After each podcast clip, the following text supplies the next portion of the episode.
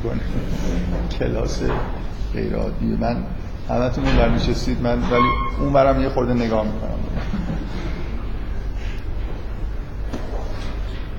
خب.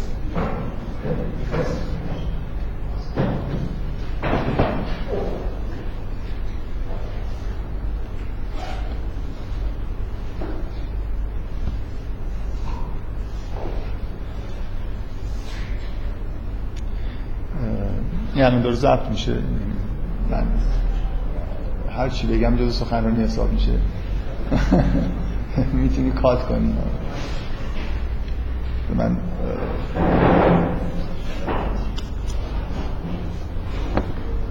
بگذاریم بذارید سخنرانی خب من طبق قراری که داشتیم این جلسه باید در مورد چند تا به اصطلاح archetype مهم صحبت کنم. به اینجا رسیدیم که مفهوم archetype چیه و چرا مهمه و چرا میشه مطالعهش کرد. فکر کنم همه چیزای کلیاتی که ضرورت داشته رو کم بیش گفتیم. حتی به طور نمونه مقدار در مورد مثلا آنیما و مطالعاتی که در مورد آنیما شده. انتهای جلسه قبلی صحبتی کردم ولی حالا چند تا archetype مهم و تو این جلسه در موردش صحبت می‌کنیم. من تا یک ساعت قبل تصورم این بود که میام این جلسه در archetype رو همشون رو اونایی که می‌خوام بگم و میگم ولی به این نتیجه رسیدم که احتمالا یه جلسه این نمیشه. بنابراین احتمال داره که دو جلسه لاقل در مورد این archetype ها صحبت کنیم. برای خاطر اینکه در یه مورد حداقل مثلا در مورد آنیما من میل دارم که خیلی وارد جزئیات بشم. و تصورم اینه که بقیه archetype ها همین در حد کلیات گفتنش اگه بخوایم خوب متوجه بشیم که محتواشون چیه ممکن هم یه جلسه وقت بگیره. حالا ببینیم چه جوری پیش میره بس من فقط خیلی سریع یادآوری می‌کنم که موضوع archetype از لحاظ تجربی اینجوری در واقع پیش میاد و توجیه میشه که ما وقتی که مثلا فرض کنید یه پدیده ای مثل نمادهای رؤیا رو مطالعه می‌کنیم مثل اینه که یه سری واژه اصلا کم میاریم. برای خاطر اینکه نمادهایی ظاهر میشن توی رویاها که مشخص نیست در زبان ما واژه‌ای وجود نداره که بتونه توصیف بکنی که اون نماد داره به چه چیزی مراجعه رجوع می‌کنه ریفرنس میده. و تقریبا فکر می‌کنم خیلی طبیعیه که ما این احساس رو داشته باشیم که تو هر دانشی شما وقتی هیته مطالعه نشده ای رو شروع می‌کنید به مطالعه کردن واژه کم میارید دیگه. بنابراین از یه جهت خیلی طبیعیه که ما تو مطالعه کردن مثلا فرض کنید نمادهای رویا که چندان چیز مطالعه شده ای نبوده احتیاج به یه سری واژگان جدید داشته باشیم که در واقع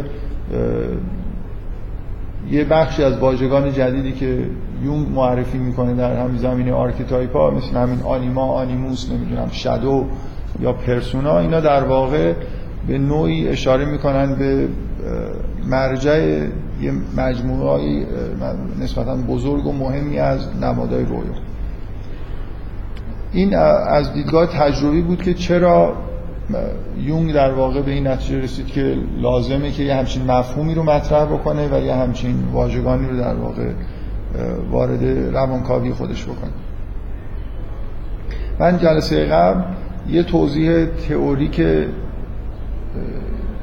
خاصی هم دادم که حتی اگر مطالعات تجربی نباشه ما به نوعی باید احساس نیاز بکنیم به یه مفهومایی مثل مفهومای معرفی شده توسط یونگ به دلیل اینکه در واقع میشه گفت که آرکیتایپ ها و این محتویات ناخودآگاه جمعی به نوعی قرینه قرائز ما هستن.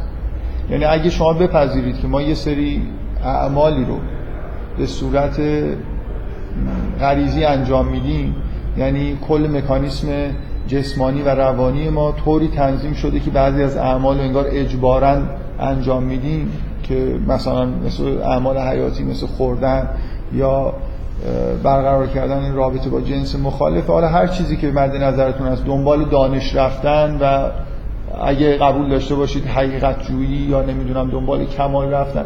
هر چیزی که احساس بکنید که جسم ما یا مکانیسم های روانی ما به طور طبیعی از بعد به تولد انگار طوری جهت دهی شدن که یه سری اعمال انجام بدن خیلی طبیعیه که تصور بکنید که با توجه به اینکه هر عملی که ما انجام میدیم از یه نوع دیدگاه های شناختی در واقع توسط دیدگاه شناختی ساپورت میشه یا منشأ می‌گیره بنابراین قرائز باید یه مجموعه از تصورات همراه خودشون داشته باشن. اگه مثلا غریزه جنسی رو به عنوان غریزه میپذیرید باید یه جوری بپذیرید که مکانیسم های روانی ما طوری تنظیم شدن که تصوری از جنس مخالف رو انگار یه جایگاهی دارن که تصوراتی مربوط به جنس مخالف رو یعنی اون چیزی که غریزه جنسی معطوف بهش میشه رو تو خودشون میپرورن. یا مثلا فرض کنید یه کودک با توجه به اینکه وضعیت زیستی کاملا مشخص و خاصی داره. حتی شاید قبل از اینکه به دنیا بیاد بگیم که اینا در دوران جنینی کم کم شکل می‌گیرن. وقتی که به دنیا میاد انتظار اینکه مادری وجود داشته باشه رو داره. انتظار اینکه یه چیزی به عنوان غذا وجود داشته باشه که بخوره داره. یعنی اگه دهانی هست و گوارشی در واقع هست یه همچین مکانیسمایی وجود دارن و یه غریزه خوردن یه تصورات ذهنی هم در واقع همراه با این غرایز هست که اینا منشأ اون آرکیتایپ هستن. بنابراین میشه گفت که توی دیدگاه یونگ هر آرکیتایپی در واقع متعلق به یه غریزه که جنبه عملی هم داره هست.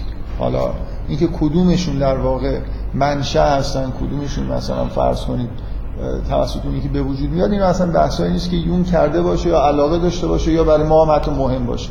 اینکه شما مثلا فرض کنید که این تصورات ذهنی وجود دارن بعدا اعمال صورت می‌گیرن یا چون اون اعمال مثلا یه جوری به طور حیاتی قرار صورت بگیرن این تصورات ذهنی ساخته میشه. فکر می‌کنم مثلا موضوعیتی نداره توی دیدگاه های یونگ. یونگ حتی به این شکلی که من دارم میگم خیلی شسته رفتن این مطالبی که دارم میگم اون بیان نکرده. معمولا اون بخش نظری رو باید یه جوری از لابلای حرفای یون مثلا یه چیزایی در آورد و بازسازی کرد و خود مرتب بیان کرد. خود یون هیچ وقت معمولا این چیزها رو خیلی منظم و مرتب نمیگه خب کاری که پس الان من نهایتا جلسه آینده با یه مثالی همچین مختصر در مورد آنیمای صحبتهایی کردم که متوجه بشید که شیوه مطالعه کردن بهترین شیوه مطالعه کردن آرکیتایپ از طریق اسطوره هاست. در مورد اینکه چرا این شیوه مناسبه صحبت کردیم. راه دیگه مطالعه کردن رویا هاست نمادهایی که رویا ظاهر میشه یا اون شیوهی که خود یونگ در یه دورانی از زندگی خودش در واقع به کار برده اونم نوعی در واقع توی حالت شبیه خلصه و ناخداگاهی قرار گرفتن و مثلا یادداشت برداشتن از مجموعه چیزهای عجیب و غریبی که به ذهنش می‌رسیده. حالا به هر حال اینم یه شیوهی بوده که خود یون مطالعاتی رو در واقع انجام داده ولی خیلی طبیعیه که همچین مطالعاتی خیلی قابل ارجاع به عنوان سند و مدرک نیست. ولی برای خود یونگ به عنوان یه فرد که می‌خواسته بشناسه ظاهرا ملاک بوده. خیلی از اون درون خودش کمک گرفته برای اینکه آرکیتایپ رو خود دسته‌بندی بکنه. من بذارید قبل از اینکه آرکیتایپ های مهم رو در موردش صحبت بکنیم یه نقل قولی از یونگ از توی این یه کتابی به اسم مبانی روانشناسی تحلیلی یونگ از دو نفر به اسم هال و نوردوای که تربیت معلم جهاد دانشگاهی تربیت معلم چاپ کرده. پاییز 75 بنابراین خیلی امیدی به اینکه موجود باشه نیست. تیراژش هم 2000 نسخه بود. ولی کتاب بدی نیست. بذارید من یه نقل قولی از یونگ بکنم که قبلا هم در این مورد مرتب اشاره کردم که به هیچ وجه اینطوری من می‌خوام تاکید بکنم که اینطوری نیست که مثلا فرض کنید 4 5 تا بگیم و اینا مثلا یه جوری آرکیتایپ های مهم هستن و یه جوری بعضی ها تصورشون اینه که مثلا میشه شمرد که چند تا آرکیتایپ داره. چون یونگ همش از یه چند تا خاص به طور منظم بحث می‌کنه به هیچ وجه اینطوری نیست که آرکیتایپ های مجموعه محدودی باشه. در واقع این مفهوم آرکیتایپ مثل یه مفهوم خیلی کلیه که هزاران هزار مصداق داره. در واقع اون مثل اون بخشایی از در واقع ناخدا بخشی از ناخداگاه هستن که نماد تولید می‌کنن. بنابراین اگه تعدادشون محدود بود ما یه چند تا نماد مثلا بیشتر تو رویاهای خودمون نباید داشته باشیم. که کلا اونایی که اونایی که از نظر یون کلیت دارن و حرفای جدیدی در واقع داشت با استفاده از اینا می‌زد رو بیشتر بحث کرده. یعنی شما مثلا این واژه های آنیما آنیموس یا شادو به این معنایی که یونگ به کار می‌بره وجود نداشته تو ادبیات تو فرهنگ بشری. و اینا چیزای مهمتری هستن چون هم کلیترن و هم خیلی مکرر ظاهر میشن توی اسطوره ها رویا و همین که به در حالشون مفهوم جدیدی هستن بحث برانگیزه. بذارید من این عبارت رو بخونم. اول از خود متن کتاب بعد یه نقل قولی از یونگ.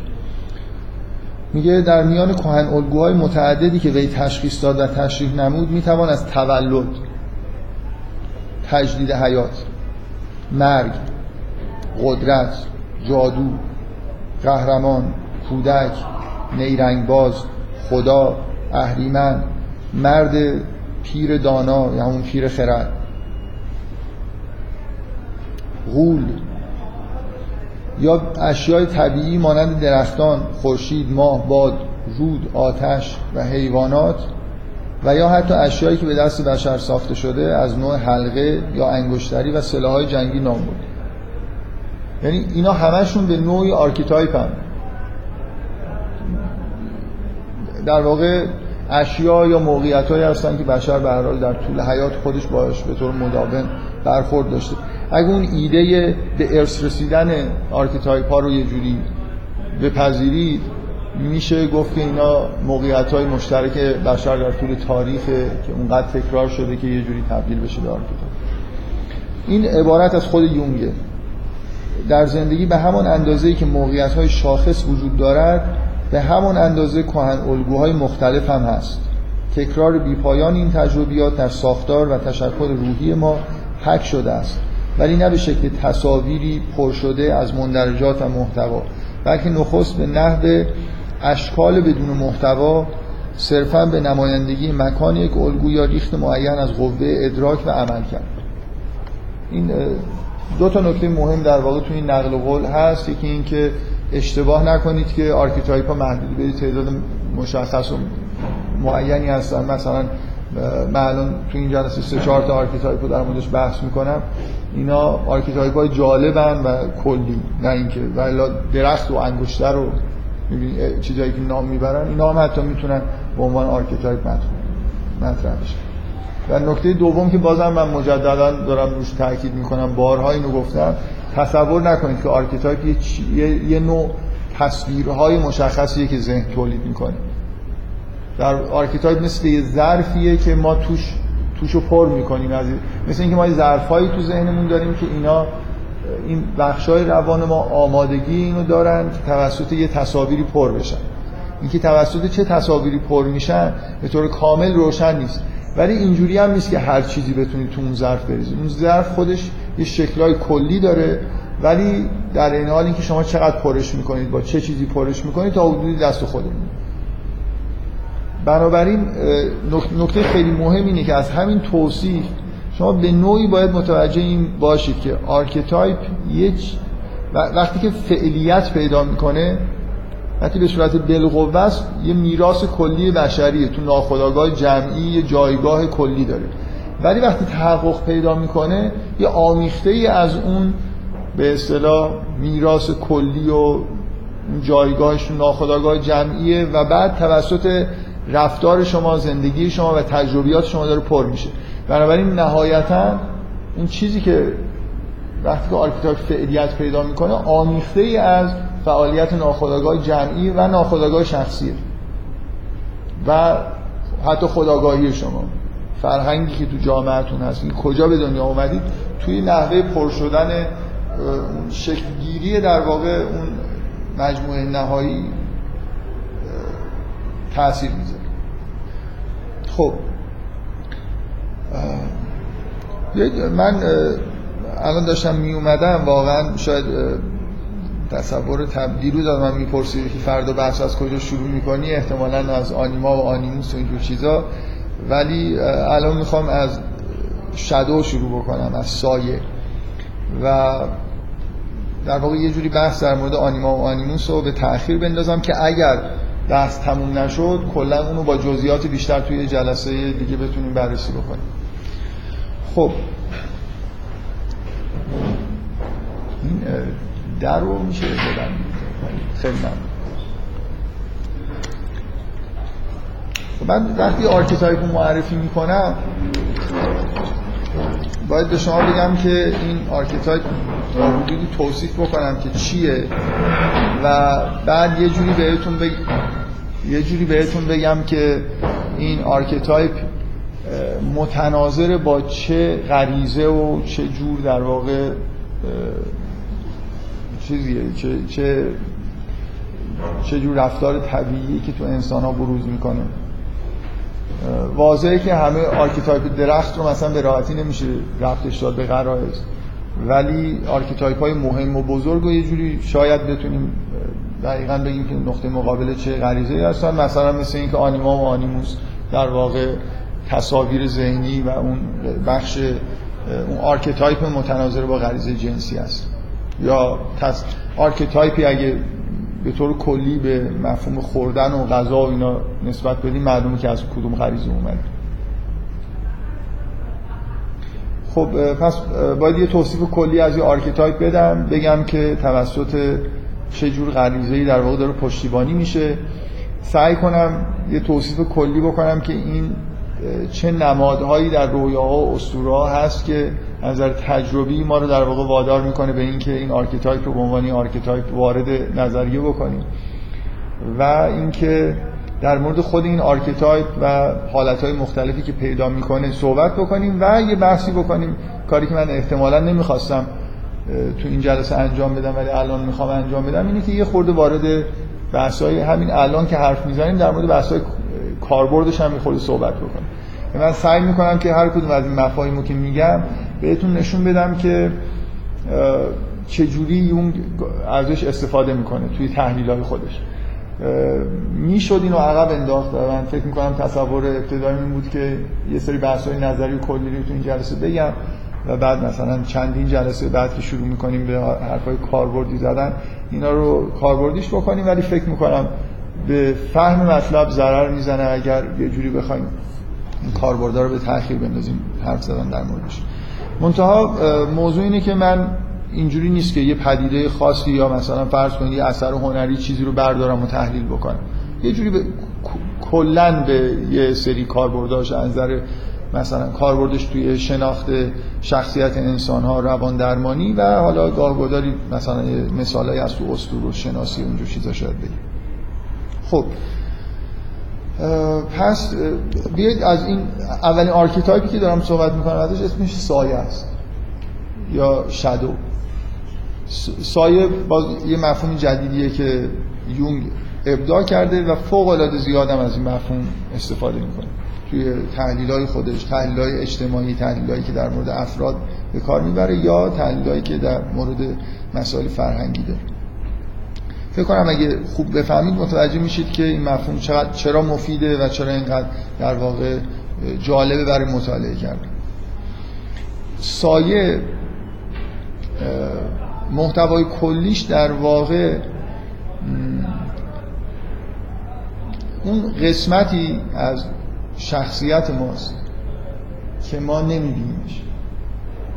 در, در واقع اینجوری فرض کنید که ما یه بخش خداگاهی داریم که این خداگاهی ما به خودمون هم تعلق می‌گیره. مثل اینکه من بر میگردم و خودم رو نگاه می‌کنم. و طبیعیه که تصور بکنید که ما همه شخصیت خودمون رو نمی‌بینیم. یه بخشش رو می‌بینیم و یه بخشش از ما پنهان میشه. چرا پنهان میشه؟ در اینکه انگار میل نداریم ببینیمش. حالا در مورد این مکانیسم این که چجوری در واقع یه چیزی در سایه قرار می‌گیره بیشتر صحبت می‌کنیم.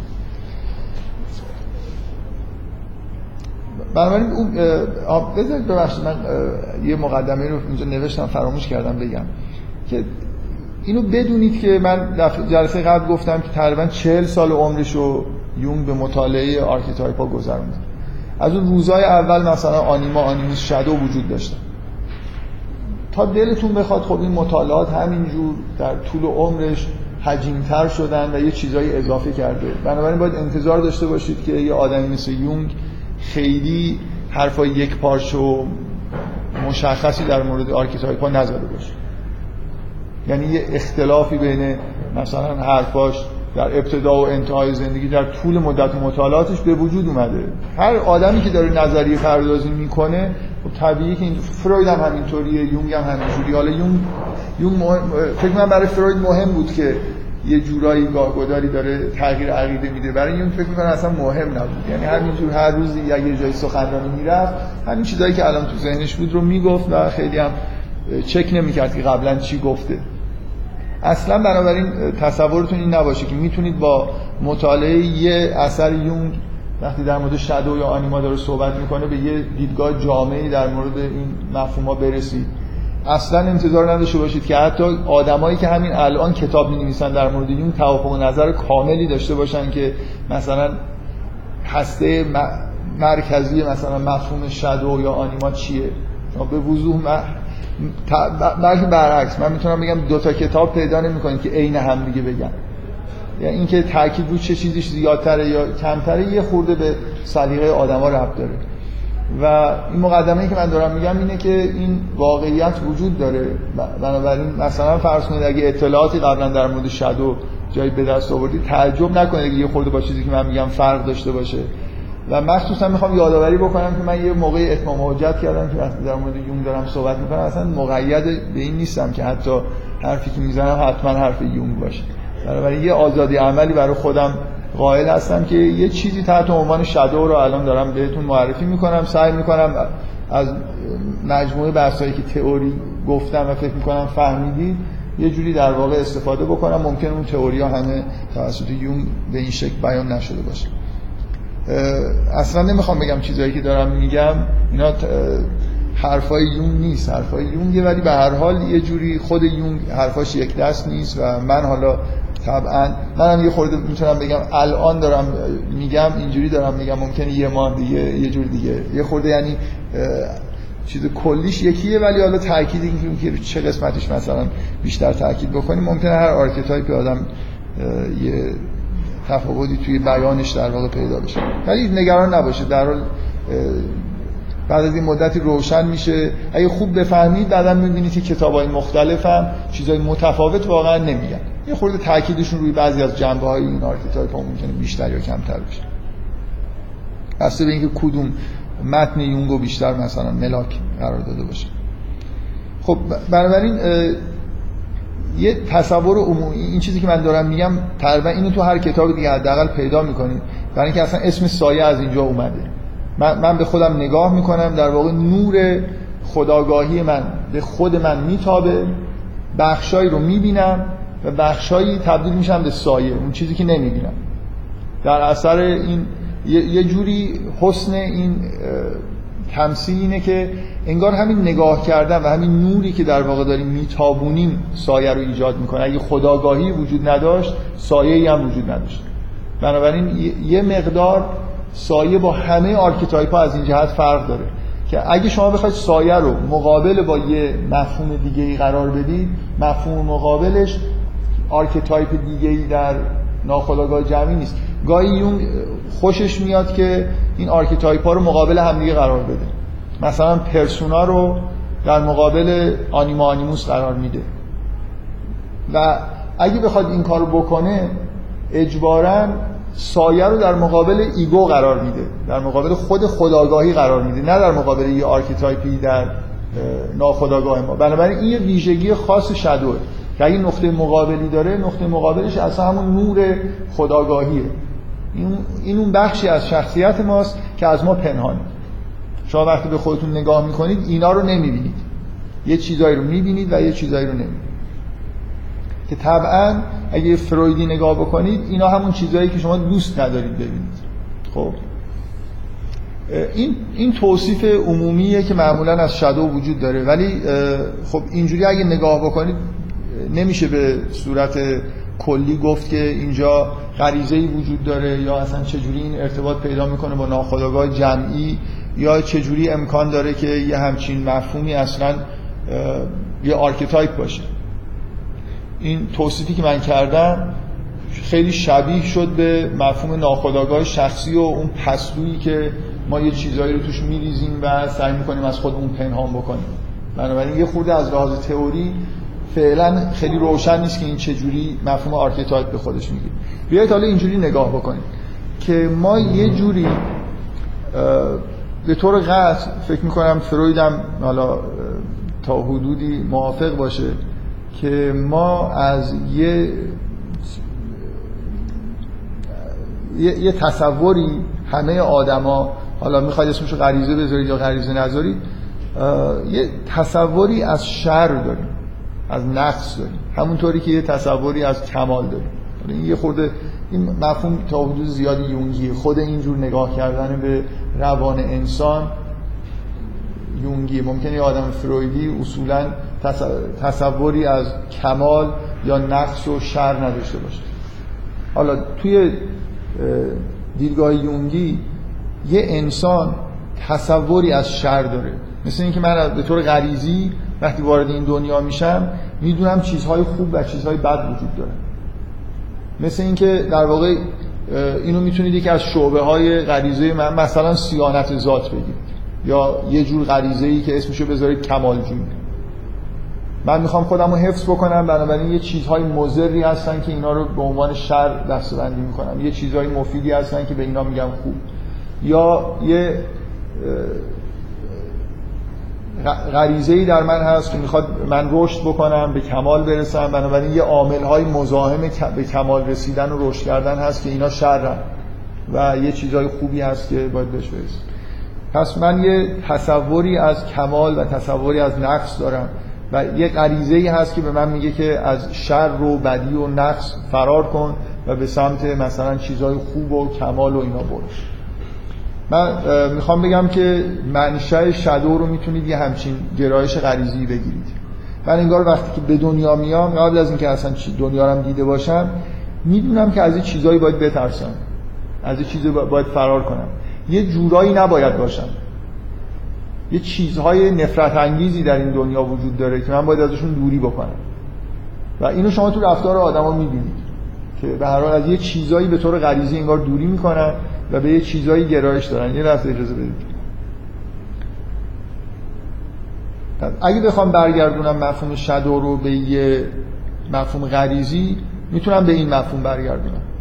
یه جوری من تصوری دارم از یه انسان مضمحل شده شرور غیر قابل تحمل اون چیزی که نباید باشن از یه موجود شر که حالا انسان شرور در واقع اون هسته مرکزیه هسته مرکزی که این archetype shadow حولش در واقع شکل می‌گیره یه جوری مفهومی از یه انسان شرور اون چیزی که من نباید اونجوری باشم. خب؟ وقتی شما shadow رو به عنوان archetype میپذیرید در واقع به یه معنایی دارید میپذیرید که ما به طور غریزی یه ظرفی در ناخودآگاه ما هست.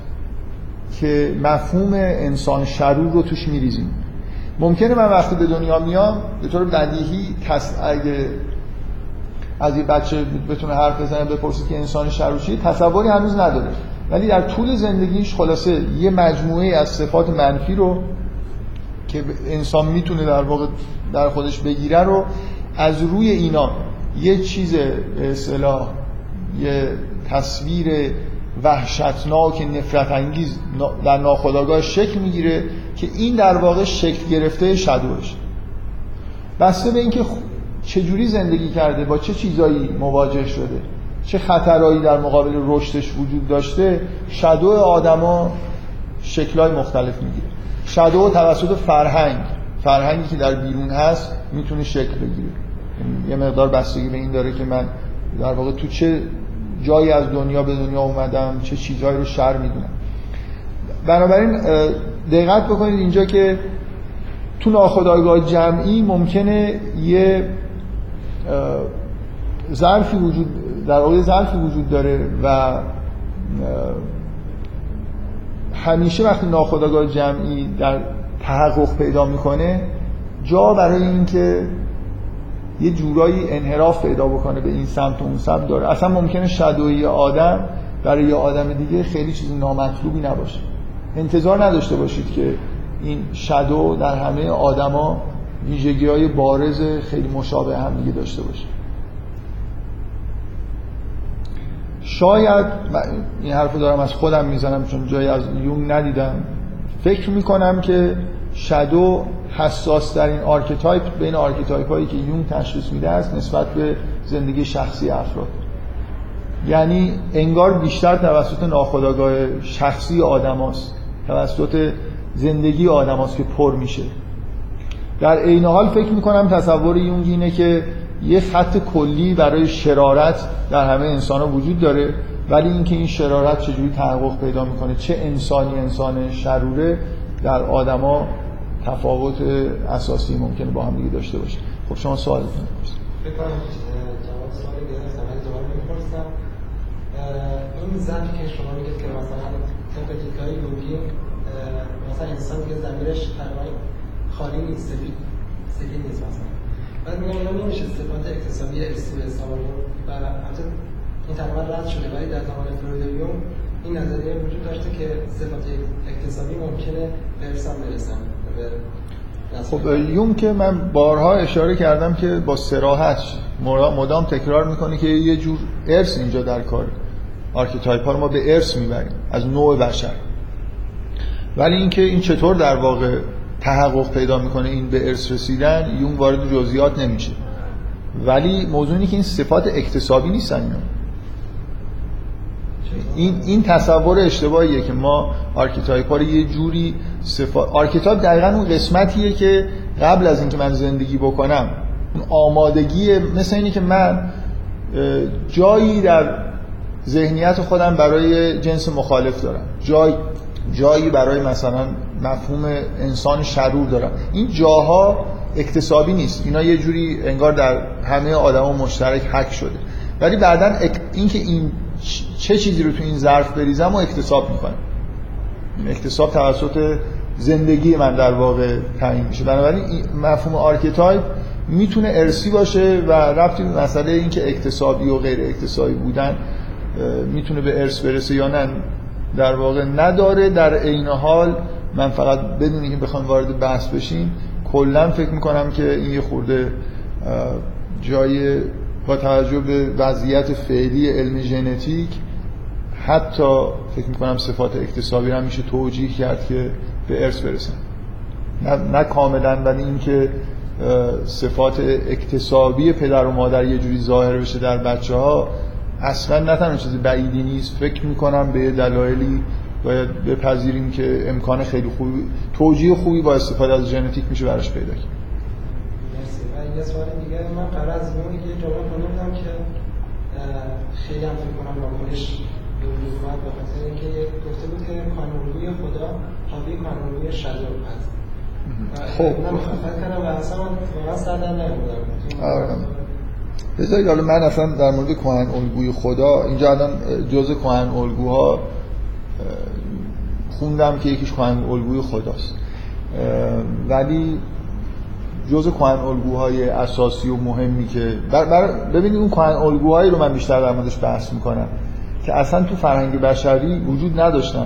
واژه ها رو عمل یونگ ساخته و تو نظریش خیلی محوری هستن شما مثلا فرض کنید وقتی که یونگ می‌خواد فرایند فردانیت رو که اساس نظریش هست و قرار ما یه روزی در موردش صحبت بکنیم و بیان می‌کنه مراحل فرایند فردانیت توش مثلا جذب archetype خدا و اینا نیست. این archetype هایی که در موردش اینجا بحث می‌کنیم مهم مهمتر هستن. هرچند همه archetype ها مهمن ولی اینا یه جوری خطوط کلی مثلا راهی که بشر باید طی بکنه رو از دیدگاه یونگ روشن می‌کنه. اینکه چه ارتباطی بین archetype های مختلف با هم دیگه هست خیلی فکر می‌کنم جای بحث های طولانی داره. من حالا شاید اشاره به این بکنم که archetype ها می‌تونن با هم دیگه ترکیب بشن. شما archetype مثلا جادوگر نمی‌دونم می‌تونه با archetype دیگه ترکیب بشه archetype های پیچیده تر به وجود بیاد. و من شاید یه مثالی بزنم که تصورات کلی پیدا بکنید ولی خیلی من مجدد تاکید می‌کنم تقریبا چهل سال عمر یونگ به مطالعه archetype ها گذشته و حجم مطالبی که در مورد این چیزا نوشته نهایت زیاده و به هیچ وجه نه من قصدش رو دارم نه اصلا امکانش وجود داره که بخوام در مورد این همه archetype ها حرف بزنم در مورد خیلی می‌خوام کلیاتی بگیم که یه جوری با این مفهوم آشنا بشیم. خب. بذارید پس الان کم و بیش روشنه که archetype shadow چیه دیدگاه یونگ و متعلق به چه جور مثلا واکنش های غریزی هست. در واقع من وقتی از archetype shadow بحث می‌کنم انگار دارم یه جوری میپذیرم که دور دوری کردن از نقص ضعف شخصیت و شر یه جوری واکنش غریزی انسان. خب حالا این archetype چجوری شکل می‌گیره؟ حدودا یه تصوری داریم از اینکه این چیه و حالا می‌خوایم از منشأ غریزیش چیه خودش به چه شکلی در میاد در واقع من به خودم نگاه می‌کنم یه چیزهایی رو می‌بینم و یه چیزهایی رو نمی‌بینم. چیزهایی که صفات منفی خودم رو در واقع نمی‌بینم. اون چیزهایی که نمی‌بینم اونا میرن در واقع جمع میشن و تبدیل میشن به یه حیولایی یه چیزی در درون من که در واقع اسمشو می‌ذاریم شادو بذارید من یه بحث خیلی مختصری بکنم که شادو چجوری در رویاها و اسطوره ها ظاهر میشه. یه نکته فوق العاده مهم در مورد شادو اینه که شادو عموما به صورت یه فرد همجنس توی رویاها ظاهر میشه. یعنی به صورت یه انسان. یه انسان تا حد ممکن نفرت انگیز. در, در یعنی نکته مهمی که دارم روش تاکید می‌کنم اینه که درست برخلاف آنیما و آنیموس که غیر همجنس هستن. اگه به صورت انسان ظاهر بشن توی رویاها حتما یه انسان غیر همجنس هستن. شادو نقطه از این جهت نقطه مقابل آنیما و آنیموسه. برای خاطر اینکه دقیقا به صورت فرد همجنس ظاهر میشه. یه رویاهایی که یونگ این برانور نقل کرده در مورد شادو مثلا فرض کنید یه زنی توی رویای خودش یه زن بسیار کثیف از اینایی که کنار خیابون میخوابن رو و با احساس اینکه مثلا روسپیه یه همچین چیزی رو تو رویای خودش دید. و این دیدن همچین موجود ناآشنای تا حد ممکن نفرت انگیز این دقیقا شدو این آدم. و اینجا کم کم داره یه مشکل خیلی بزرگی پیش میاد. اینکه شما وقتی از شدو حرف می‌زنید که به صورت یه موجود نفرت انگیز توی رویا ظاهر میشه و اگه به صورت انسان ظاهر بشه به صورت یه انسان همجنس نفرت انگیز ظاهر میشه از یه طرف دیگه داریم میگیم که شادو اون چیزیه که اون صفاتیه که داریم و از خودمون پنهان می‌کنیم. بنابراین این موجودات وحشتناکی که گاهگداری تو رویا ظاهر میشن در واقع بخشی از وجود خودمون هستن. یعنی اون خانوم می‌تونه باید بپذیره که یه همچین جانوری در درونش زندگی می‌کنه. هر چیزی که اونجا می‌بینه در اون شادو صفات منفی اقراق شده اینا رو داره ولی اون چیزاییه که دقیقا نمی‌خواد بگه که من دارم. من فکر می‌کنم که اینجا از همین مثال باید این حرف یونگو بفهمیم که مواجهه با شادو یه مرحله از رشد روانیه که می‌تونه مواجهه با شادو می‌تونه یه ضربه روانی اساسی به یه انسان باشه. یعنی اگه یک لحظه یه آدم آگاه یه نوری بتابه و شدوی خودش رو در درون خودش ببینه که برای بعضی از انسان ها پیش میاد یعنی به نوعی در یه جریان هایی در یه فرایندی با شدوی خودشون واقعا مواجه میشن. یعنی متوجه میشن که تمام اون زشتی هایی که به شدت ازشون متنفر هستن و اینا اتفاقا چیزهایی که در وجود خودشون لونه کرده.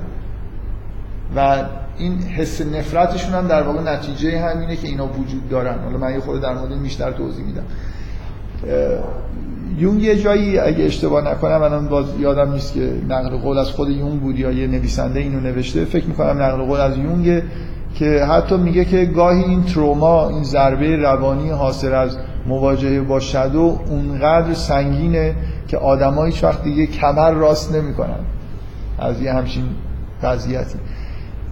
آدمایی هستن که بی نهایت شدو پرباری دارن برای خاطر اینکه تحمل اینکه نقصهای خودشون رو ببینن اصلا ندارن. شما احتمالا با آدما رو می‌تونید وقتی باشون برخورد می‌کنید بعضی از آدما انتقاد پذیرترن یه خود نسبت به خودشون تصوری که از خودشون دارن اینقدر حساس نیستن که بپذیرن که به هر یه جور مثلا صفات حیوانی هم درشون هست.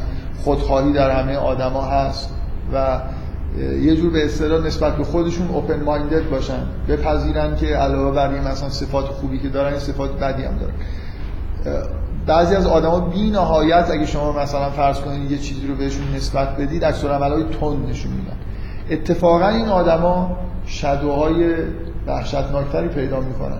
برای اینکه در خیلی طبیعی آدمی که در واقع هیچ جور نفسی رو در خداگاه خودش نمیپذیره همه اینا رو به نوعی منعکس می‌کنه تو اون قسمت سایه و اصلا تصوری که از خودشون این آدما دارن بی نهایت تصور غیر واقعیه یعنی گاهگداری اگه یه آدم ازش بپرسید که من باور کنید برای خودم پیش اومده که از یه آدمی در مورد مثلا فرض کنید ویژگی های خودش که داره صحبت می‌کنه من مثلا به زحمت جلوی خندمو می‌گیرم برای اینکه هیچ شباهتی به اون چیزی که واقعا هست نداره. اگه شما یه آدمی رو بشناسید یه مدتی مثلا باید زندگی کرده باشید و تا حدودی بدونید که چجور آدمیه بعد ببینید خودش در مورد خودش چجوری فکر می‌کنه.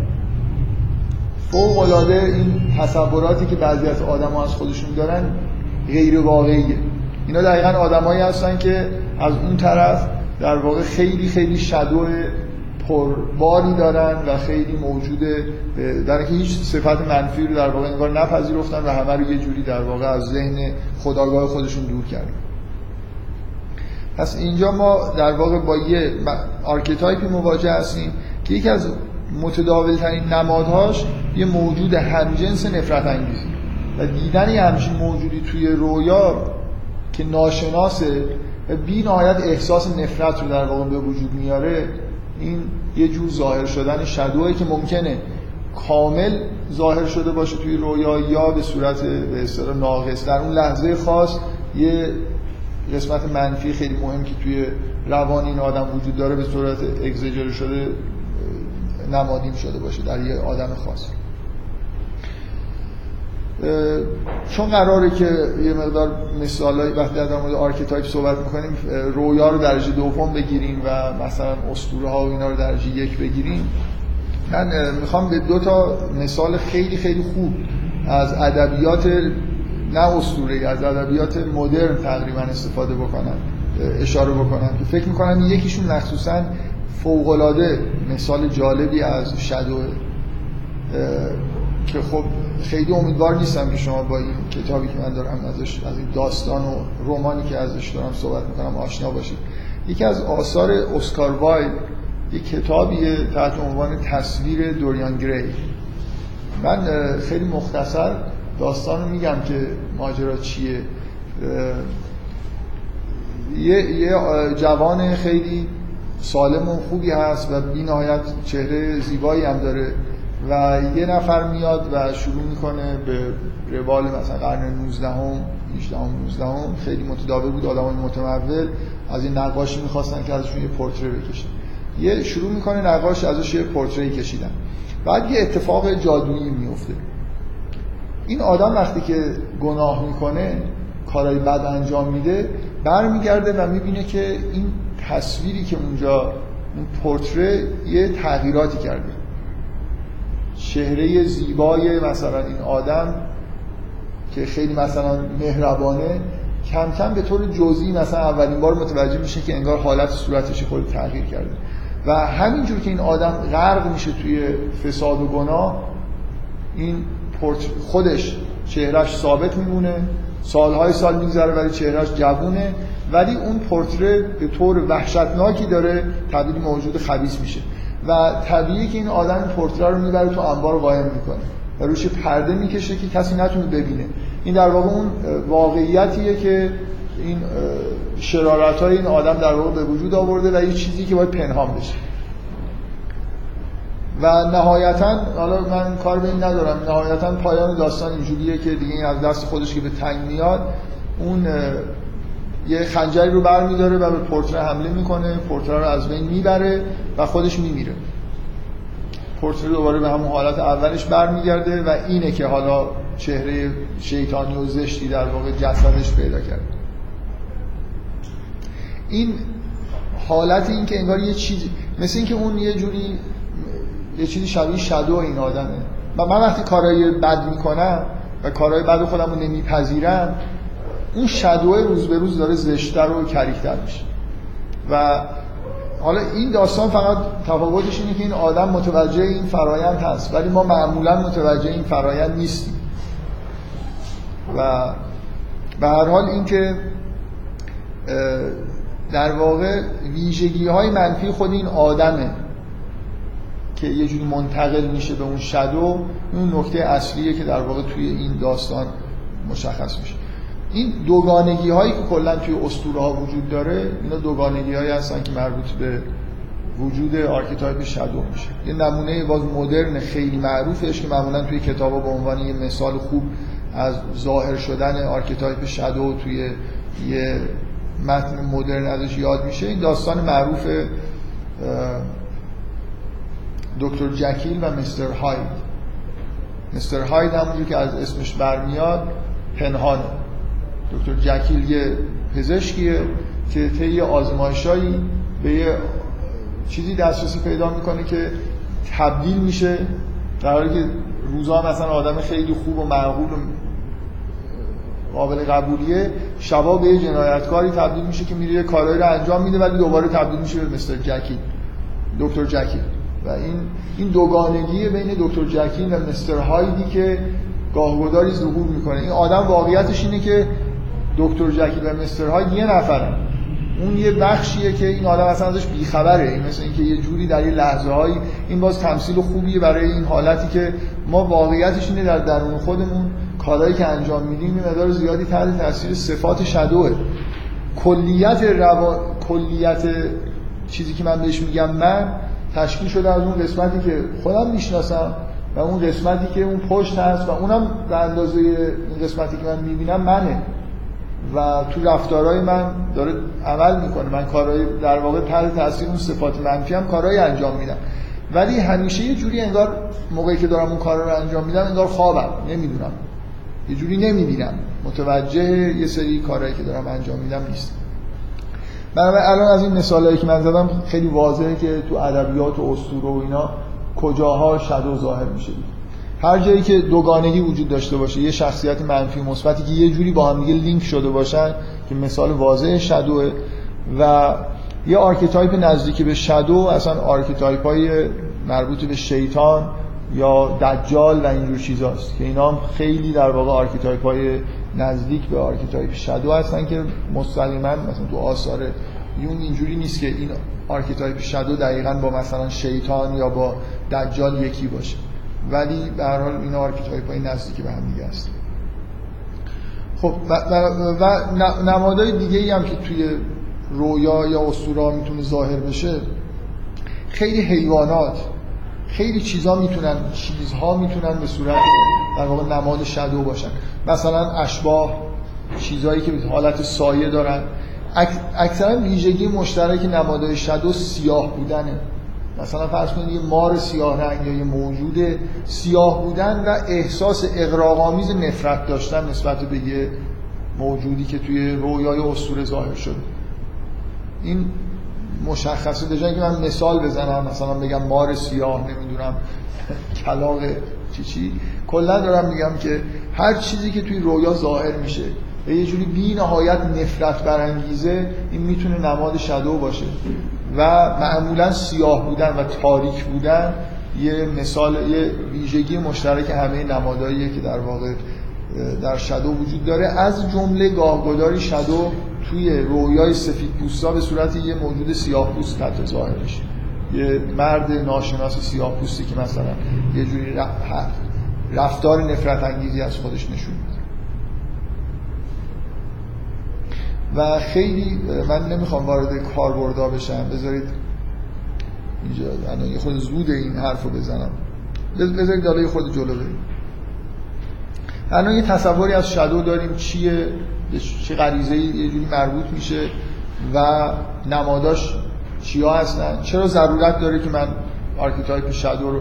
اصلا من مفهوم شادو رو نداشته باشم. این موجوداتی که رویای آدمی نیست که تقریبا تو زندگی خودش.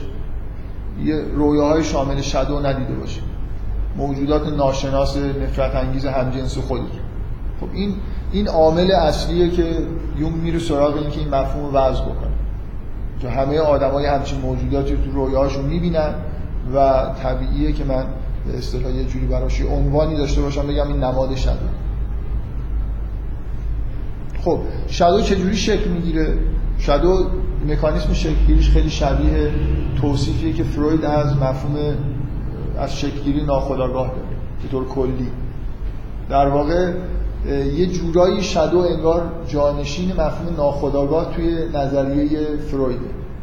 اون چیزی که فروید بهش میگه ناخودآگاه این مکانیسم مشابه این داره. برای همین هم هست که اونجا ناخودآگاه یه جوری مقابل ایگوه.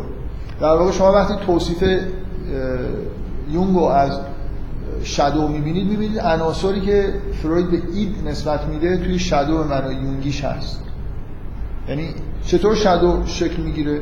انسان تو خودش انگار یه حیوانی داره یه قرائز حیوانی داره که اینا وادارش می‌کنن که یه رفتارهای گاهی بسیار زشت و نامتعارفی ازش سر بزنه. ولی ما نمی‌خوایم این چیزها رو بپذیریم که در درونمون یه همچین موجود فاقد شعور مثلا دنبال لذت های حیوانی وجود داره. خودخواهی ها همه این چیزهایی که در واقع ریشه صفات منفی میشه. فروید اینا رو همه رو جمع می‌کنه در یه مفهوم غریب تحت عنوان اید که در دیدگاه فرویدی اون اصلا نهاد بشره یعنی بشر به طور به default بشر اونه. و ego super ego اینا بعدا یه جوری روی id سوار میشن. ولی مکانیزمی که خلاصه توی شکلگیری shadow وجود داره از دیدگاه یونگ اینه که ما یه حالتهایی به اصطلاح حالا اسمشو بذاریم حیوانی غریزی خواستای این شکلی تو شکلمون توی وجودمون هست که اتفاقا اینا منبع انرژی هستن همونطوری که فروید در واقع وصف می‌کنه. بنابراین ما وقتی که این اعمالی رو انجام میدیم صفاتی در ما وجود داره که توسط همین رانش های غریزی به وجود اومده اینا رو به نوعی سعی می‌کنیم که از خودمون پنهان بکنیم. میرن توی یه بخشی از شخصیت ما رو در واقع شکل میدن که ما بهش دسترسی نداریم و نمیبینیمش ولی اینطوری نیست که قابل دسترسی نباشه. یعنی همونطوری که یه پدیده وجود داره توی مثلا فرض کنید نظریه فروید که اون رو عامل سلامت روانی می‌دونه اینکه یه نوری به اون قسمت خاطرات نهفته ای که نمی‌خوایم باش مواجه بشیم بتابونیم سعی کنیم یه بخشایی از ناخودآگاه رو که داره یه جوری روان نجندی ایجاد می‌کنه رو از اون پستو بکشیم بیرون که این در واقع شیوه درمانی اصلی فرویده. توی یونگ هم می‌بینید که فرایند فردانیت که در واقع مسیر رشد طبیعی انسانه با مواجهه با شادو شروع میشه. هرچند اینجا حرف از بیماری و نمی‌دونم درمان نیست ولی هر دوتاشون یه جوری من می‌خوام یه مقدار اشاره بکنم که اینجا یه بخشی از نظریه یونگ رو شما می‌بینید که یه شباهتایی با یه بخشی از نظریه فروید داره ولی اسمها عوض شدن. و نه فقط اسمها عوض شدن به دلیل تفاوت‌های نظری و شیوه برخوردی که یونگ و فروید با هم دیگه دارن اینجا چندان شما نمی‌بینید که اصلا نوع مطالعه مثلا این دوتا پدیده یکی باشه. مثلا فروید اصلا دنبال این نیست که نمادهای شادو یا مثلا ویژگی های شادو رو مطالعه بکنه. مثلا به چیزی تحت عنوان شادو به این معنی که یونگ میگه معتقد نیست. بیشتر در واقع همون جنبه درمانگری خودشو داره. یه سری مجموعه خاطرات نه فقط ویژگی های انسان.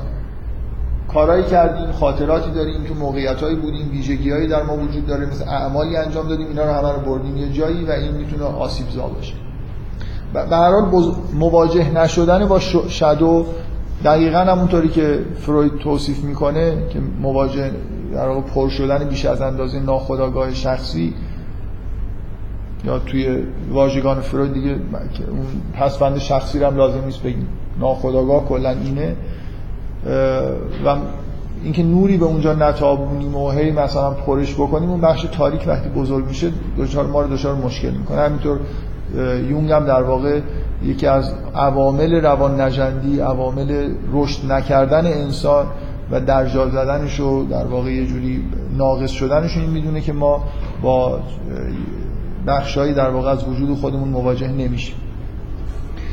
اگه حالا تصور بکنید که یه عامل اصلی در واقع به وجود اومدن یه بخشی از وجود خودمون که نمی‌خوایم ببینیمش یه عامل اساسیش در واقع یه سری امر نهی فرهنگیه.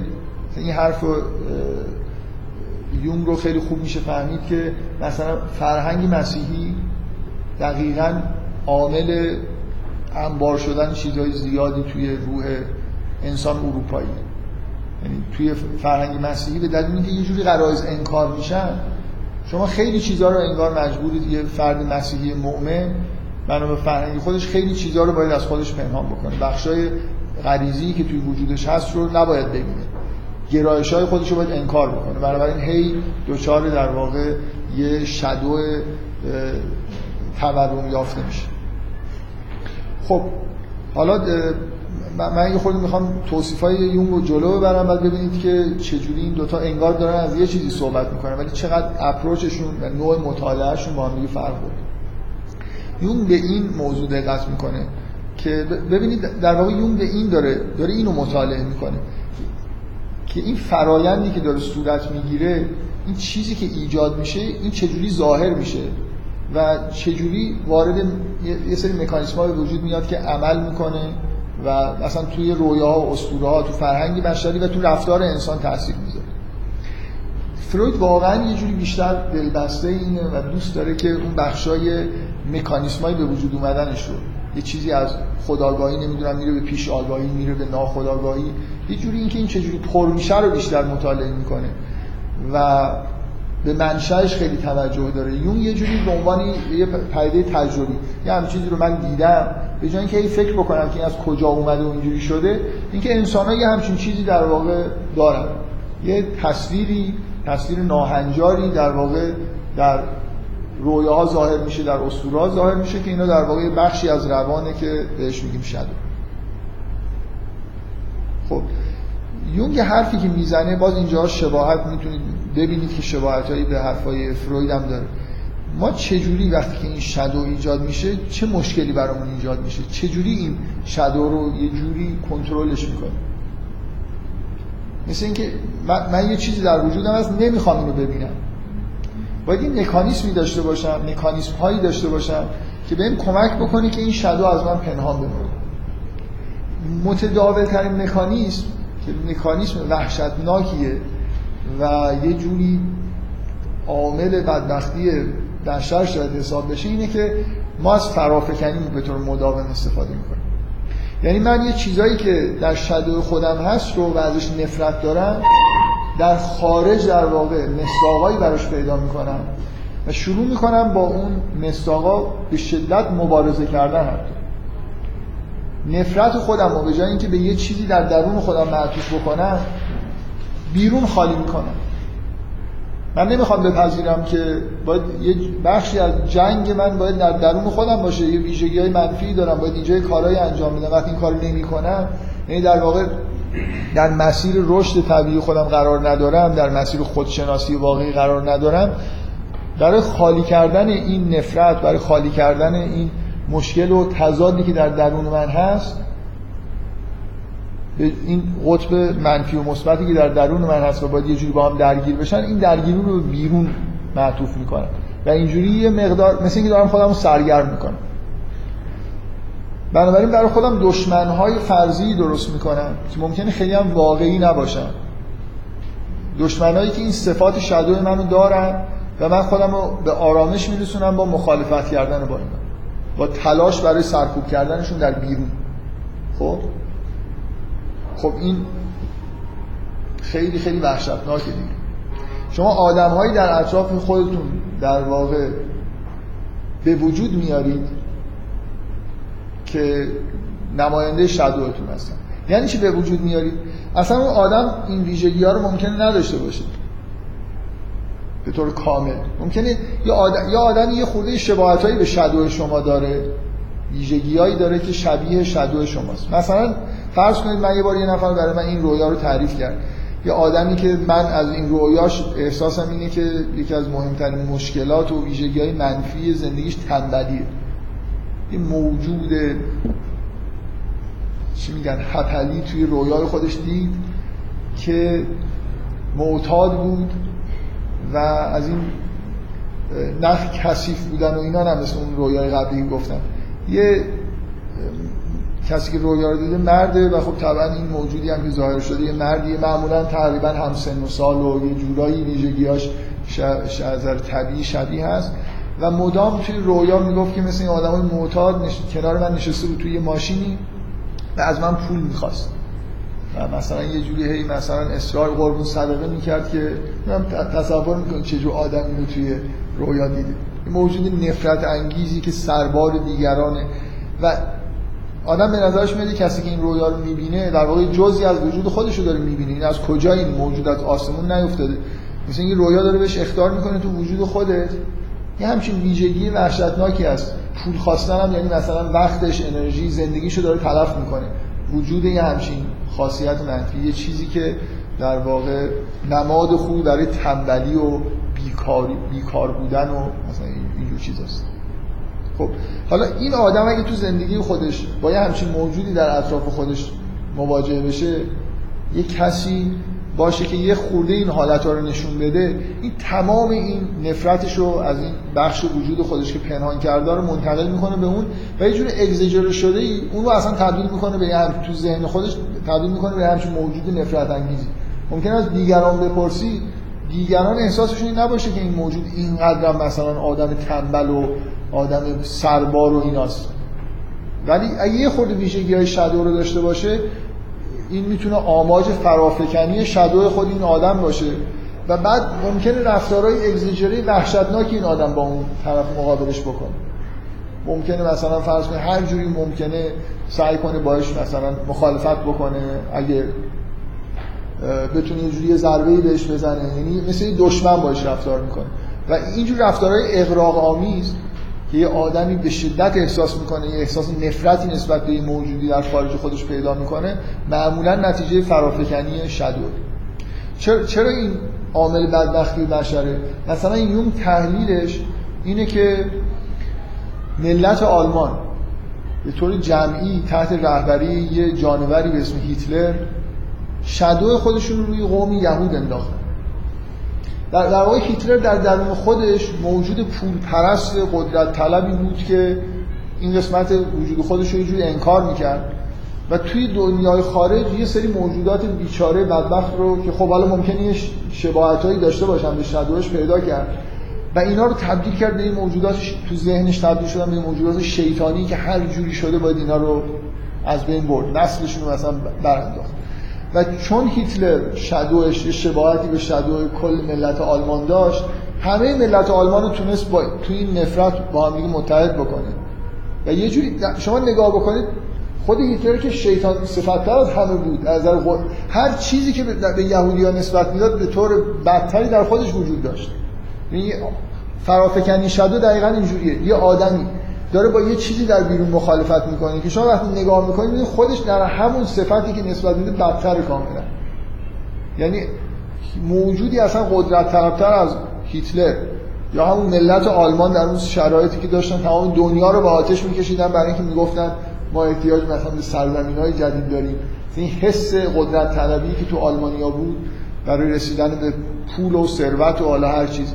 اینا همه اینا رو یه جوری منعکس کردن در در قوم یهود و شروع کردن به تارمار کردن این قوم و حالا موجودات دیگه. بنابراین مواجه نشدن با شدو به عنوان یه چیزی که در درون خود من هست می‌تونه این خطر رو داشته باشه که من این شدو رو فرافکنی بکنم و بعد شروع بکنم. با یه موجوداتی که خیلی هم ممکنه موجودات خبیثی نباشن برخوردهای شدید انجام بدن. می‌تونه تو رابطه های دو به دو پیش بیاد می‌تونه توی همچین وقایع وحشتناک جهانی پیش بیاد. این دقیقا ببینید من یه بارم به یه مناسبت دیگه این حرف رو زدم چون جز پدیده های مبتلا به زمان ماست. به معنای واقعی کلمه ملت آمریکا حریصترین و پول دوستترین و قدرت ملت دنیا هست. اصلا کلا این ملت اینجوری شکل گرفت دیگه. یه مشت آدم از اطراف و اکناف دنیا برای پیدا پیدا کردن طلا. یعنی کلا این عامل اینکه آدما از زندگی از سرزمین خودشون جدا می‌شدن می‌رفتن اونجا دنبال ثروت بودن دنبال مثلا یه جوری زندگی راحت چیز میگشتن. مثلا جاذبه آمریکا چی بوده و هست. اونجا خوب میشه پول در آورد بالاترین درآمدا رو داشت. همیشه اینطوری بوده دیگه. بنابراین یه مشت آدم پول پرست در طول تاریخ انگیزه اصلی مهاجرت به آمریکا رسیدن به مثلا ثروت و اون چیزی بود که بهش میگن رویای آمریکایی. شما از هیچ می‌تونید شروع بکنید در آمریکا و مثلا به همه چیز برسید. مثلا بیل گیتس الان یه نمونه موفق تحقق رویای آمریکایی. دانشجویی که میگن وقتی ویندوز داشت مینوشت توی یه زیر شیرمونی زندگی می‌کرد و الان رسما ثروتمندترین مرد دنیاست. و یه ملتی که اینقدر قدرت طلبه و اصلا روحیه اینجوری داره واقعا فکر می‌کنم اگه آماری برخورد بکنه تو دنیا ملتی با همچین ویژگی در این حد وجود نداره و تمام مدت در طول تاریخش حالت تجاوز داشته. شما لحظه ای نیست که آمریکا یه حالت توسعه طلبی در تاریخ خودشون نداشتن. حالا می‌خواید این رو نسبت به دولت های آمریکا بگید ملت نمی‌دونم یه جورایی بی تقصیره فکر می‌کنم در اونجا یه دموکراسی وجود داره این دولت ها رو ملت ها تایید می‌کنن. تقریبا میشه گفت هیچ وقت مخالفتی با کارهای دولت نمی‌کنن. اگر هم می‌بینید سر جنگ ویتنام اینا شروع بازی در بودن برای اینکه داشتن کشته می‌دادن. تا اونجایی که مثلا حمله می‌کنن و پیروزن کشتن زیاد نمیدن ملت آمریکا هیچ وقت شده.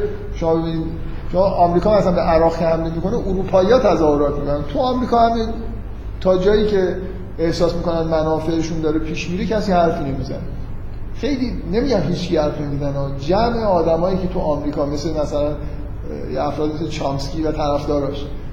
اقلیت بسیار بسیار محدودی رو تشکیل میدن که همون توی یکی دو تا محله نیویورک زندگی می‌کنن بقیه آمریکا تقریبا همشون یه جورایی وقتی منافع ملیشون داره تامین میشه کاملا موافقت دارن با کاری که دولت می‌کنه.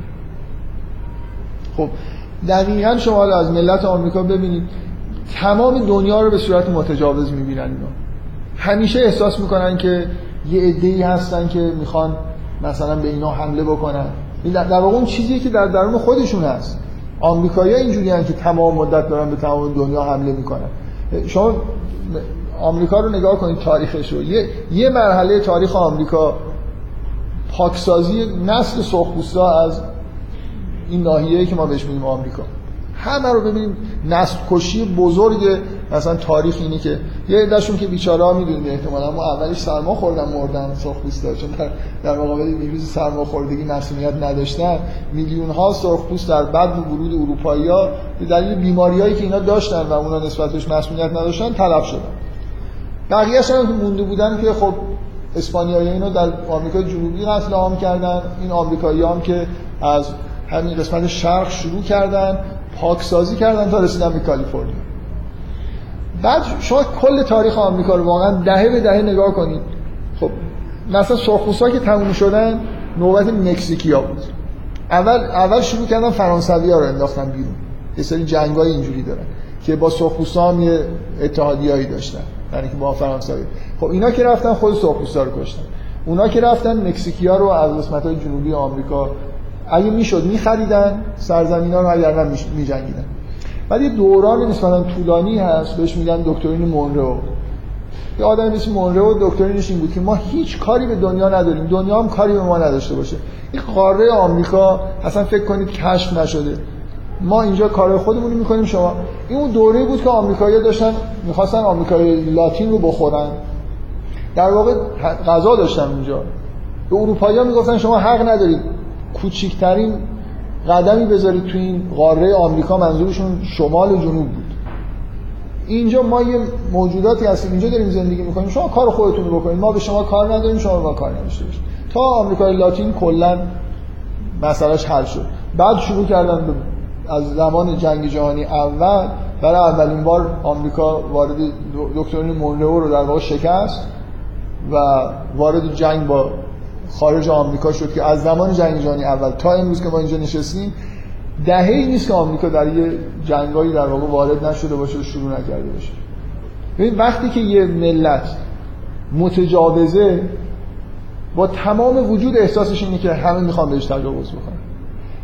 چامسکی یه جایی من دارم جواب سوال چامسکی رو میدم. چندین بار من دیدم که می‌پرسه که چرا ملت آمریکا اینقدر احساس ترس دارن؟ چرا اینقدر متوحشن؟ اصلا بی... شاید مهمترین ویژگی روانی ملت آمریکا احساس ترس.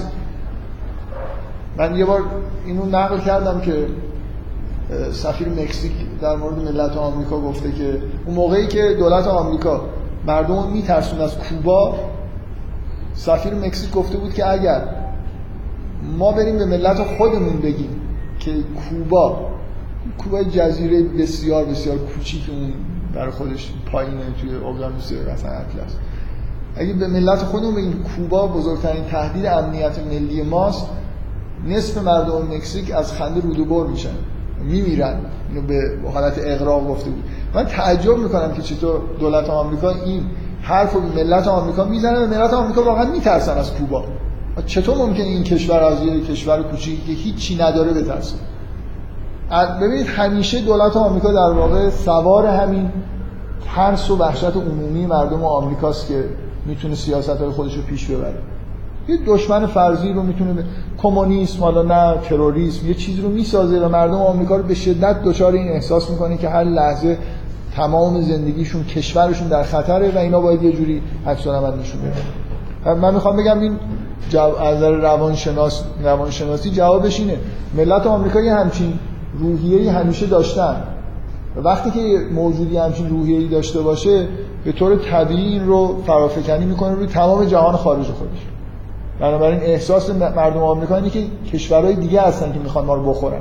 در حالی که خودشون اگه می‌خوان کشورهای دیگر رو بخورن. و همش هم دارن می‌خورن ولی با این شادو خودشون ملت آمریکا با شادو خودش مواجه. هگل سالهای سال قبل این حرف زده بود. هیچ امیدی به این نیست که این ملت یه روزی متوجه چیز خودش بشه. وضعیت خودی. من جمله یادم نیست. ولی واقعا وقتی اینو خوندم چقدر آدم روشنبینیه.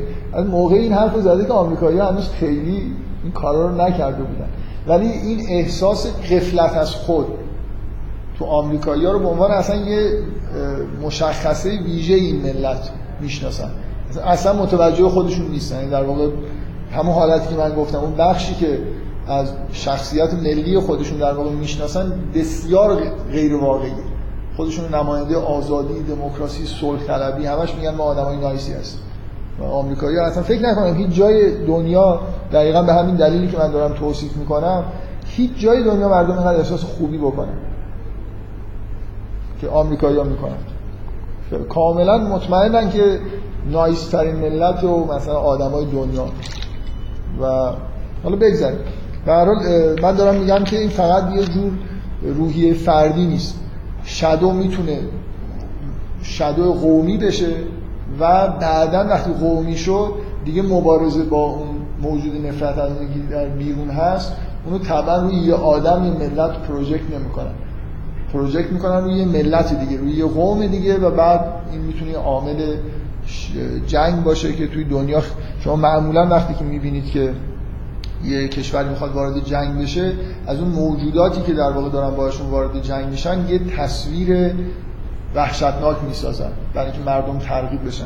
شما الان این فیلم 300 که مثلا فرض کنید تصویری از ایرانیا توش هست به دلایل یونگی اون در واقع خود آمریکایی ها هستن که شادو آمریکایی هست برای اینکه اصلا این فیلم ساخته شده به قول یه نفر حرف خوبی می‌زد. میگم این فیلم میگه از اون فیلمایی که ساختن که تو پادگان نشون بدن. که اگه جنگ شد شب حمله مثلا 300 رو بذارن سربازای آمریکایی ببینن. موقعی ساختن که احتمال حمله نظامی به ایران وجود داشت و یه جوری یه فیلم سفارشیه. بنابراین طبیعیه که شما توی همچین حالتی بتونید مطالعه بکنید ببینید آمریکایی‌ها چه موجوداتی هستن. چون شادو خودشون دارن شادو ملی خودشون دارن بیرون میریزن. خب خیلی این حرفا حرفای وحشتناکیه. برای اینکه اطلاعاتی که در واقع توی این حرفای من هست اینه که شما به جای اینکه با لبخند به این حرفای من گوش بدید باید خیلی از این حرفا جا بخورید برای خاطر اینکه من الان دارم به شما میگم که نفرت انگیزترین شخصیت هایی که می‌شناسید بخشی از وجود خودتون. یعنی اگه به یه آدم شما بگید که نفرت انگیزترین ویژگی هایی که توی آدم هست و بی نهایت تو رو مثلا معذب می‌کنه و دلت می‌خواد مثلا سر بتنی همچین آدمی نباشه چند تا ویژگی بنویس به احتمال خیلی زیاد همه این ویژگی ها ویژگی های بارز شدو شماست. و برای همینه که شما وقتی که یه عمری رو در مبارزه با یه همچین موجودات پستی گذروندید مواجهه با شدو یعنی پذیرفتن اینکه این خودتون یه هم چیزی در درونتون دارید یه واقعی روانیه که یون میگه ممکنه به اصطلاح کمر راست نکنید ازش. اگه خیلی دیر اتفاق بیفته. در حال نکته خیلی مهمیه که شما از روی نه نفرت هر خب من از روی چیزای نفرت دارم به طور طبیعی از ویژگی های متنفرم. اون حالت های نفرت آمیزه که باعث اوور ریاکشن میشه در واقع در شما. وقتی که حالت اغراق آمیز پیدا می‌کنه اشاره به شدو شما. هم مثلا شما معمولا ببینید یه صفت بدی در یه آدم هست. شما اون صفت رو ندارید. یا اصلا متوجه نمیشید توجه نمی کنید به اون صفت. یا اگه هم توجه بکنید مثلا سری تکون می‌دید که خب ببین تو خدا این چه ولی اگه یه صفتی رو یه دفعه در یه کسی حساسید که این آدما اصلا این صفت رو دارن یا ندارن هی مدام مثلا فکر کنید. بعضی از این آدمایی که نسبت به روابط مثلا فرض کنید پسر و دختر خیلی حساسیت های وحشتناک نشون میدن دلشون می‌خواد بگیرن همه این آدما رو مثلا تیکه پاره کنن این نشانه تمایلات درونیشون رو واقعا یه آدمی که اصلا این خیلی همچین چیزی آرزوهای سرکوفته ای در واقع نداره در خودش یه همچین شوقی نبوده که سرکوب بکنه و بفرسته یه جایی خب وقتی که می‌بینیم مثلا حالا ما دارن مثلا اگه کار بدیه خب بیچاره دارن کار بد می‌کنن. این آیه قرآن رو یادتون باشه که میگه که بندگان خداوند عباد الرحمنی که از ویژگی‌هاشون اینه. وقتی که مثلا به لغو این چیزا می‌رسن مر رو کرامو مثلا حالا با بزرگواری حالا اینکه بیان نمی‌دونم یقه کسی رو بگیرن مثلا جر ب... این حالت های میل به جر دادن و اینا اینا کاملا نشانه های به اصطلاح وجود یه همچین تمایلات در درون خود آدم. شما وگرنه مثلا من فکر کنم پیغمبرا فقط وقتی که این آدمای پست رو می‌دیدن کارهای کثیف می‌کنن کار نفرت انگیز می‌کنن بیشتر از احساس نفرت احساس دلسوزی و اینکه مثلا واقعا یه جوری رد شدن دیگه. اگه نمیشه کاری کرد برای این بیچارا تفلکا این چیکار دارن می‌کنن؟ دلسوزی داره دیگه. اگه من واقعا یه جوری دیدن صفات منفی توی آدمای دیگه باید همراه با یه حالت دلسوزی باشه. اگه نه حالت با یه حالت هجومی و نابود کردن و ایناست شک بکنید که این یه جایی خودتون بدتر اتفاقا از آدم. و یه نکته خیلی مهم اینه که اصلا وجود یه همچین مکانیسمی مانع شناخت حقیقی آدم هست.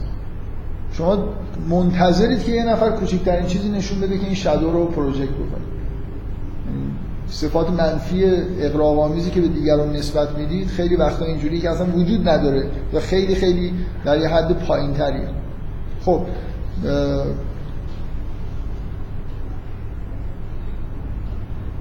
من هم در مورد نمادا صحبت کردم یه خورده ای بحثای کاربردی هم حالا چه مسائل اجتماعی چه مسائل مربوط به پدیدهای فرهنگی و اینا رو هم گفتم.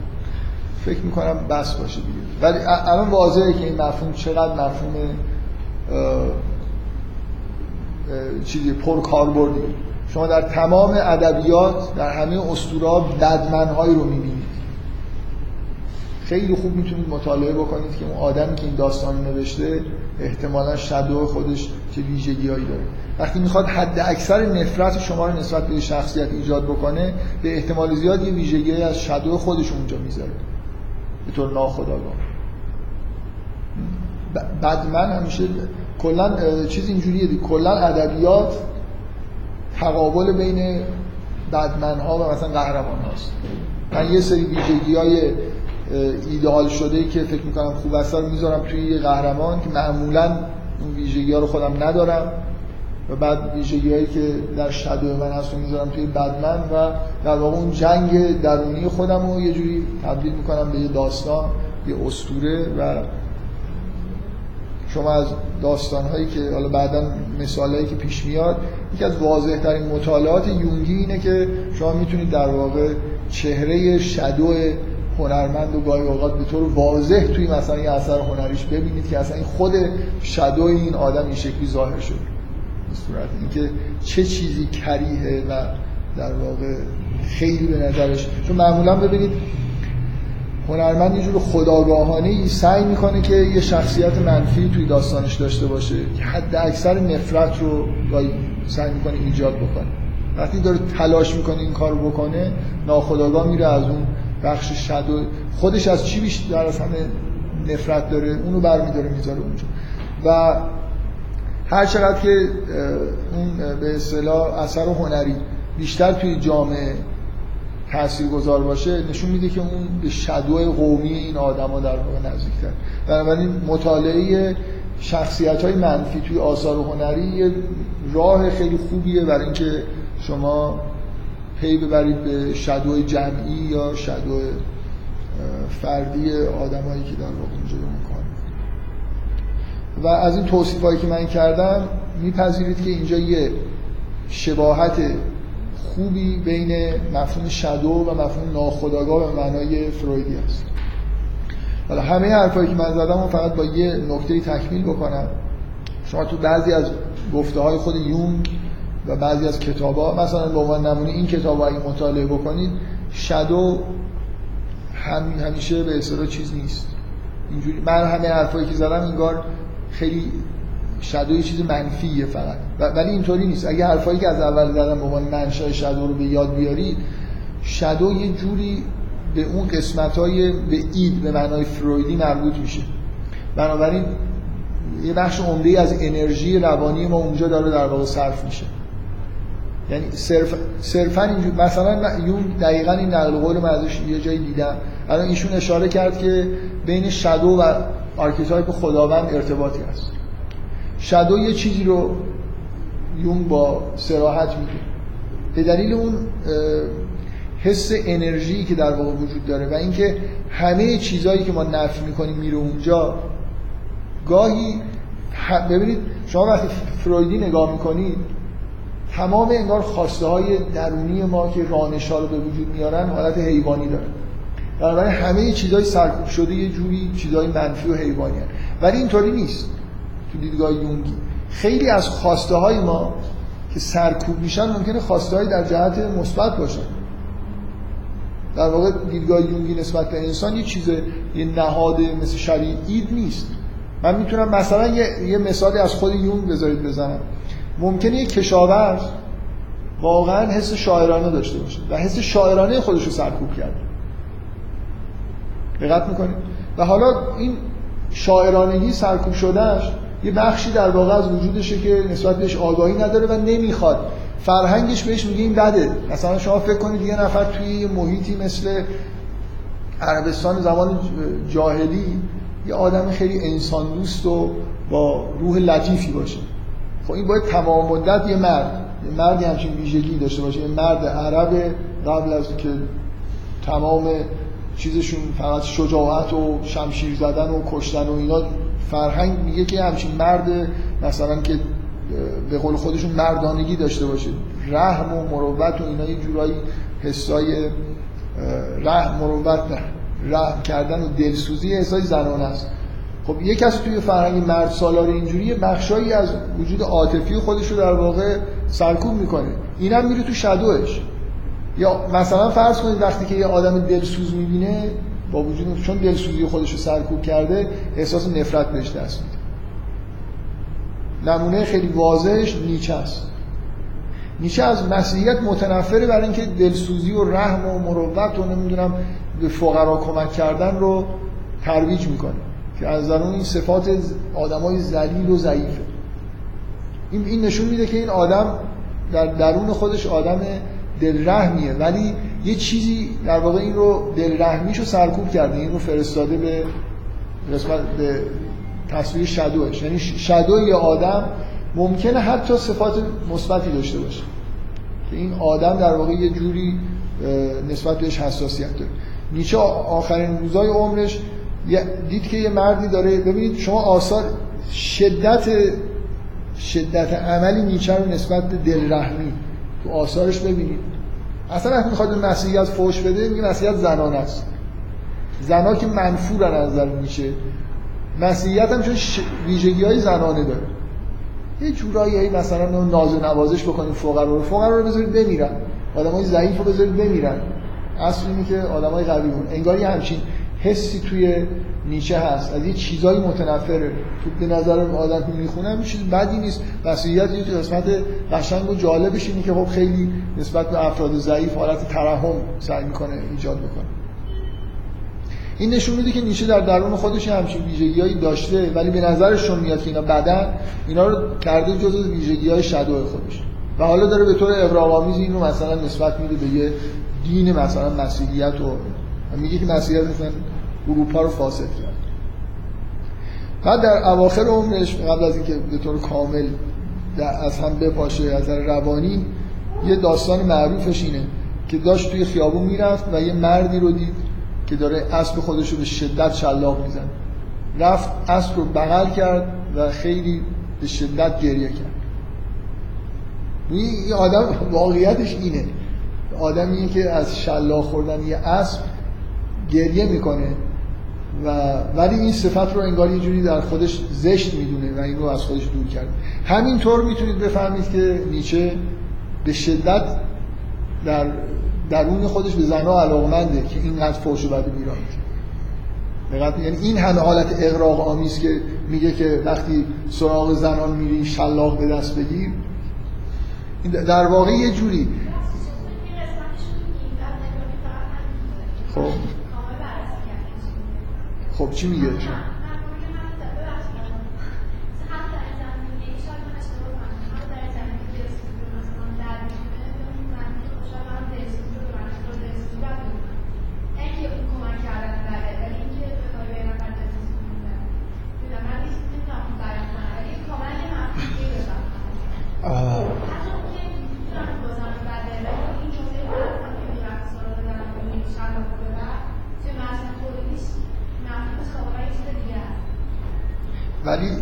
نیچه فضای آثارش به طور کلی این حالا شاید این جمله نماد کلی بود من گفتم از نحوه برخوردش فضای کلی آثارش یه جوری ستایش قدرت و خواست قدرت.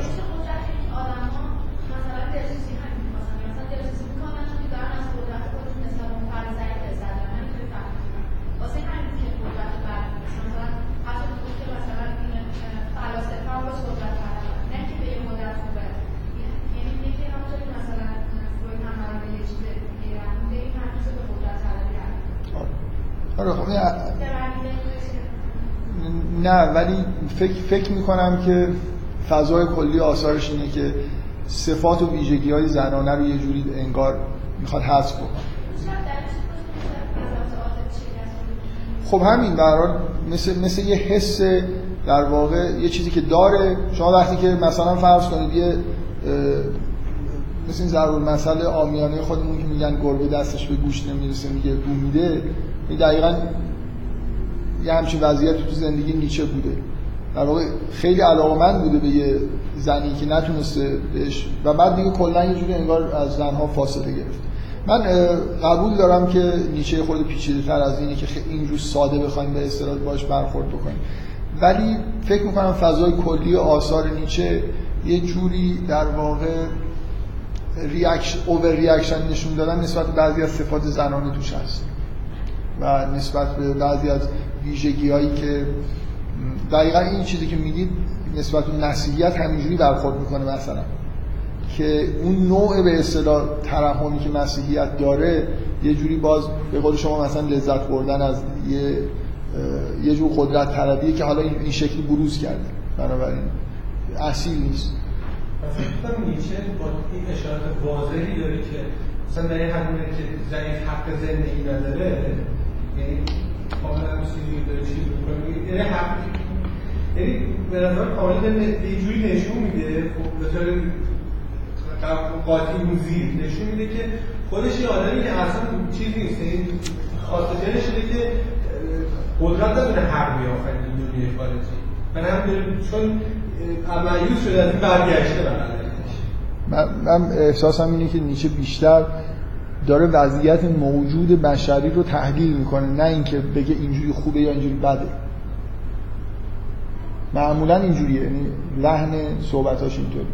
ولی باز فضای کلی آثار نیچه انگار یه جوری حس منفی نسبت به صفات زنانه و ضعف و اینجور چیزا داشتن. یه جوری انفعال مثلا فرض موجود منفعل. یه جوری در درون انگار نسبت به این مسائل ریاکشن نشون بذار مثالی که زدم. بذار کاش این مثال نمی‌گفتم. و لزومی هم نداشت واقعا بگم. فکر می‌کنم دیگه بحثی در مورد اصولا فضای بحثای یونگ در مورد شادو رو. فکر می‌کنم متوجه شدی. و من فقط داشتم اینو می‌گفتم که شادو شر مطلق به اون معنای واقعی کلمه نیست. این لزوما اینطور نیست که همه صفاتی که در شادو هست منفی باشه. شادو اون بخشی از روان منه که پنهان از من من نمی‌خوام ببینمش. ممکنه یه صفتی توش باشه به دلایل دیگه من نمی‌خوام ببینم. اون مثالی که از اون داشتم می‌زدم اینه که یه شاعری که حس شاعرانه داره ولی کشاورزه و تو محیط و فرهنگی کشاورزیش این حس به اصطلاح حس مسئولی به حساب نمیاد اون تصویری که از یه شاعر تو ذهنش هست و سرکوب شده در واقع یه بخشی از شدوش رو تشکیل میده. و به یه معنای مثبتی ممکن اینجا شدو انرژی های پنهان شده توی شدو دخالت بکنن و این دوچار الهامات شاعرانه بشه به طور مداوم. مجبورش بکنن که یه جوری در واقع مثل یه غریزه ای که داره بهشون بهش فشار میاره در واقع بره دنبال کارهای شاعری خودش. و به یه به دلیل اینکه این حالا تو این مثال شاید تا حدودی روشن باشه من می‌خوام سوال شما رو جواب بدم.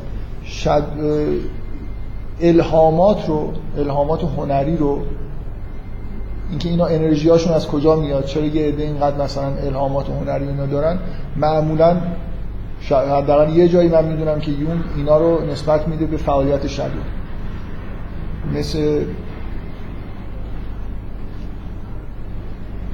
من میترسم یه خورده تصورتون تغییر بکنه. فقط می‌خوام بگم که یه شادو تو مجموعه اگه همه آثار یونگ از اول تا آخر بخونید اینجوری نیست که همیشه فقط عامل منفی باشه. یعنی به حق یه چیزایی توی این ظرف شرارت ریخته شده باشه ظرف بدی. کاملا ممکنه که یه چیزای مثبتی باشه و اون انرژی ها انرژی هستن که فعالیت مثبت هم می‌تونن انجام بدن. انرژی هایی که سرزندگی و شور این اینا یه خورده من می‌خوام برگردم اون تصوری که از اید وجود داره توی فرهنگ فرویدی اینا یه جوری توی شادو یونگی هم هست. چیزی که عامل شما قرائز حیوانیتون عامل شور زندگیتون هم به معنای هست دیگه. انرژیتون انگار از اونجا دارید می‌گیرید. یه بخشی به اصطلاح از این انرژی ها توی شادو پنهان شده. آدمی که با شادو خودش در یه تعامل مثبتی در واقع درگیر شده پر انرژی تر و سرزنده تره. آدمایی که هی در واقع یه چیزایی رو می‌برن تو شادو و نمی‌خوان بس این در این قوطی رو هیچ وقت باز نمی‌کنن یه عالم از انرژی خودشون هم در واقع اینجوری دارن از دست میدن. بنابراین شادو یه جوری جنبه مثبت هم داره. می‌تونه منبع انرژی های زیادی باشه می‌تونه منبع الهام های هنری حتی باشه. و ارتباطش با خداوندم اینجوریه. حتی وحی مثل الهام هنری با یه محتوا و مثلا شیوه خاص می‌تونه ناشی از شادو باشه. یعنی یه جوری حتی یه فعالیت های مقدس رو هم میشه به فعالیت شادو نسبت ولی اینا یه خورده پراکنده کردن ماجراست کلا فکر می‌کنم اکثریت متونی که یونگ نوشته و تحلیلایی که می‌کنه مثل همون تصوری که بهتون در اکثر قسمت بحثام دادم است خب بریم سراغ archetype بعدی. archetype دومی که من می‌خوام اینجا در موردش صحبت بکنم persona ست. اگه اگه شادو از یه جهتی نقطه مقابل ایگوه اصلا نقطه مقابل خداگاهی ماست من دقیقا این واژه خداگاهی انگار اون قسمتی از خودم که به خدا بهش آگاه هستم شادو میشه ناخودآگاهی یعنی اون قسمتی که خودم بهش آگاهی ندارم. پرسونا نقطه مقابل تو تقسیمات یونگی نقطه مقابل آنیما آنیموسه. اونا یه چیزن دیگه تو زن اینه تو مرد اونه. اونو بهش مثلا یه اسم کلی هم برای توی تئوری یون برای آنیما و آنیموس هست. الان یادم نیست. برای پرسونا یه نقطه متناظر مقابل با در جفتی داریم جفت persona و در طرف مقابل آنیما و animus خب persona چیه؟ من باید یه توصیفی از persona بکنم بگم که اصولا از چه جور رفتار غریزی میاد و بعد یه خورده در مورد نمادها و نحوه ظاهر شدنش و مشکلاتی که در واقع persona می‌تونه همه این archetype ها می‌تونن از وضعیت های طبیعی خودشون منحرف بشن و بعد این مشکلاتی ایجاد بکنن. خورده هم این بحث های مشابه بحث من تو shadow رو اینجا می‌کنم. سعی می‌کنم یه خورده خلاصه تر بگم. که حداقل اگه آنیما و animus مون بقیه archetype های مهم رو یه مروری کرده باشه. persona مفهوم خیلی persona اصولا معنی نقاب میده. persona دقیق به معنی دقیق کلمه واژه person personality اینجور چیزا هم در واقع اصلا ریشه مشترک با persona دارن. پرسونا اون به طور دقیق اون نقابیه که توی تئاتر تئاتر یونانی رو چهرهشون می‌زدن.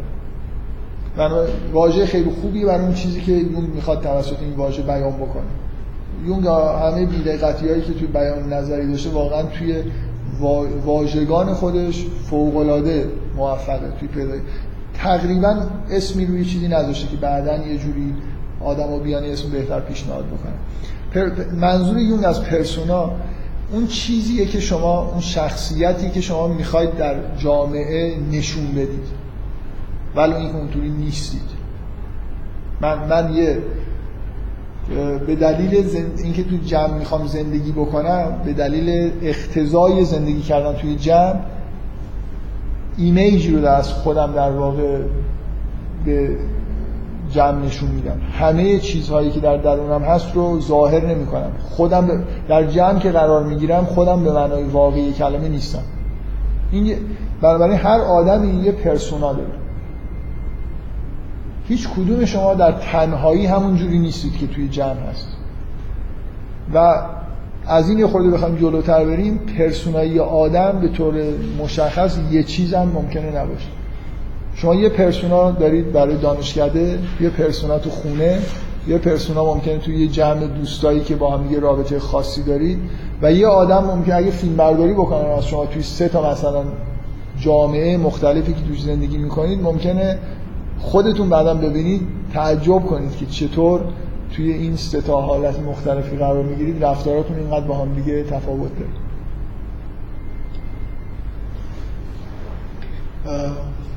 من مثال خیلی خوب دارم در مورد پرسونا ولی گناه داره.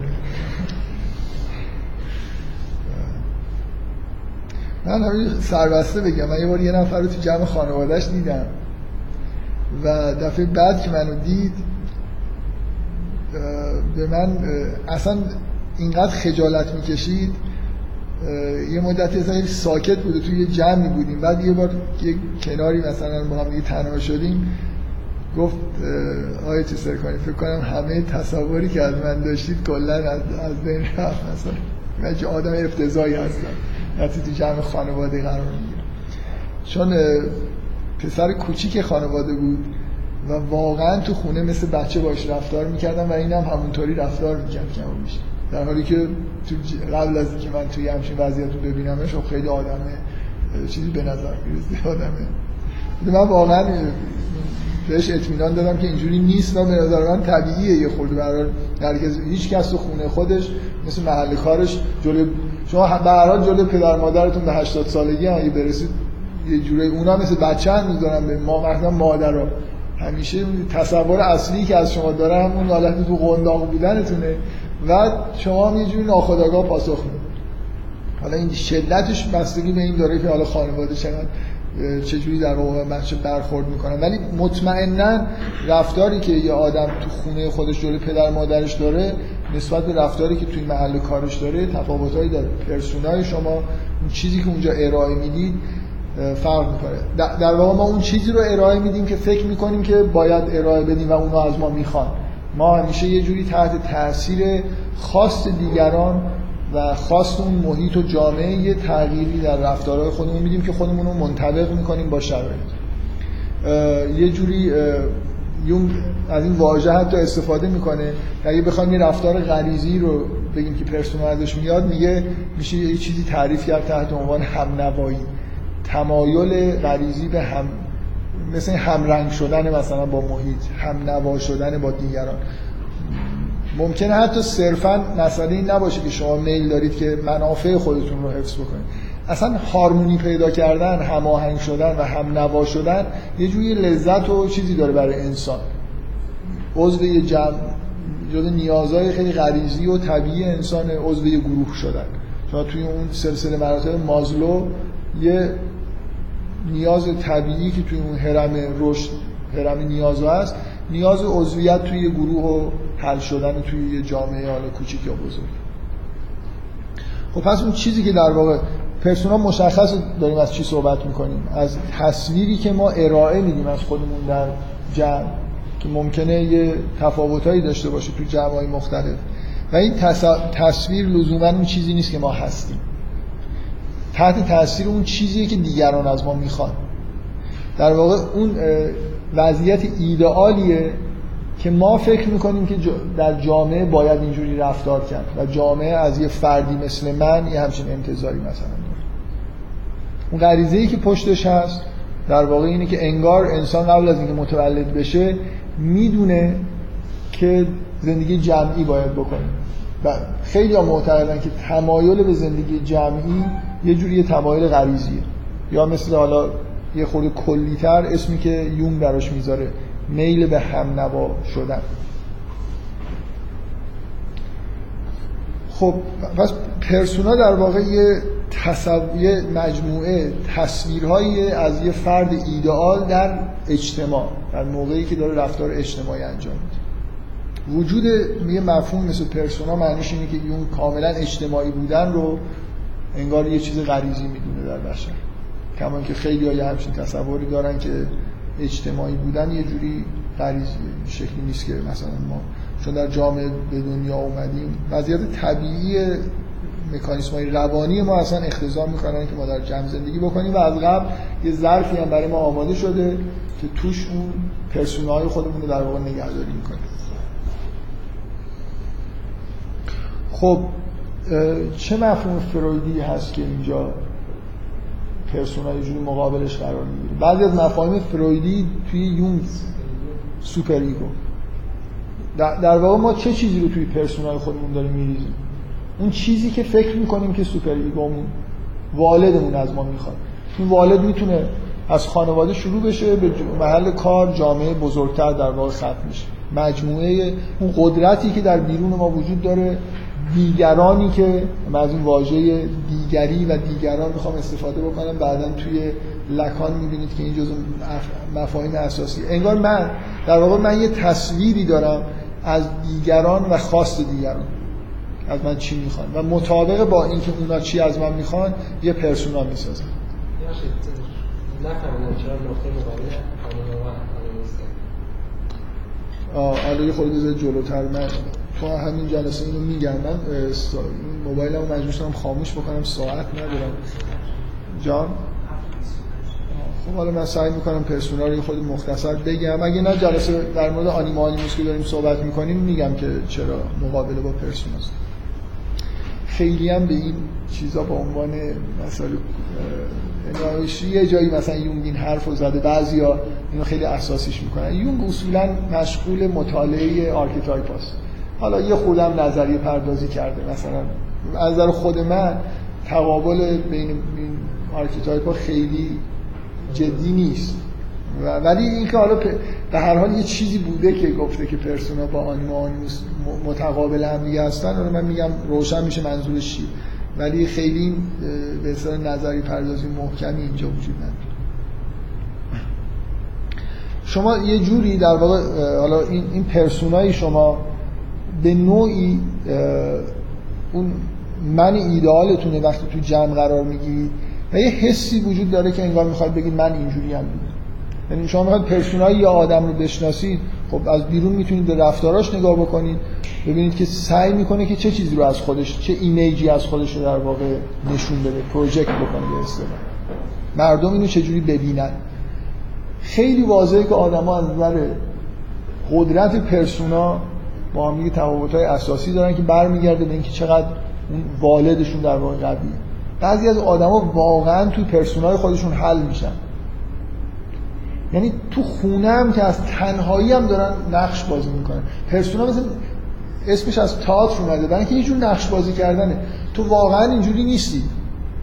ولی چون توی یه جایی قرار می‌گیری فکر می‌کنی که باید اینجوری رفتار بکنی اون بایدی که توسط دیگران تعیین شده و یه جوری از اعمال قدرت دیگران در واقع انگار داره میاد و روی تو تاثیر گذاشته تو اینطوری رفتار می‌کنی نقش داری بازی می‌کنی.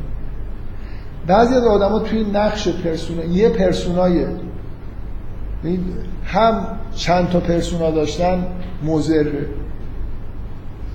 و هم غرق شدن مثلا توی یه پرسونای خیلی قوی آدمایی وجود دارن. واقعا تو نگاه می‌کنی آدم توی شغل خودش حل شده. و نتیجهش اینه که اگه مثلا رئیس اداره است تو خونه هم مثل رئیس اداره داره رفتار می‌کنه. با زن و بچه خودش هم همینجوری. هم. تنها هم که هست جست مثلا فرض کنید رئیس اداره بودن خودش انگار تنهایی هم که هست دوست نداره که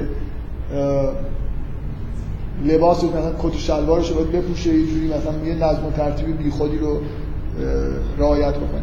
این غرق شدن توی پرسونا یه جوری معادل با اون مفهوم در, در واقع غلبه کردن والد توی وجود یه شخص.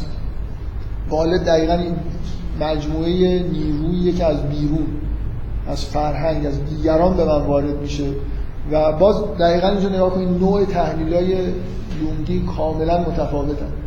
اصلا به مکانیسما و اینکه مثلا یه جوری سعی بکنه که مدل ارائه بده برای نمی‌دونم رفتار به اینا دقت نمی‌کنه. داره خود پرسونال اون چیز اولی که خلاص ایجاد میشه رو داره مطالعه می‌کنه. مثلا به این توجه می‌کنه که یه عبارتی داره یه اس... واقعا این حرفی که من می‌زنم شما همینجوری نگاه می‌کنید یه جایی توی یه کتابش یه پاراگرافی چیزی گفته و دیگه هیچ وقت هم نگفته. این کلا یه واقعا مشکلش حالا من هی میگم که نظری پرداز نبوده و به این چیزا توجه. این خود بیش از اندازه چیز داره آوتپوت داره. و اصلا فرصت این که اینا رو مرتب بکنه نداره. من این حالا شاید مقایسه بدی نباشه. من همچین احساسی دارم وقتی که موسیقی مثلا بتوون گوش میدم مثلا یه, یه سمفونی خیلی معروف بتوون داره سمفونی سومش ارویکا یه دونه یه تم یه ملودی یه بار ظاهر میشه.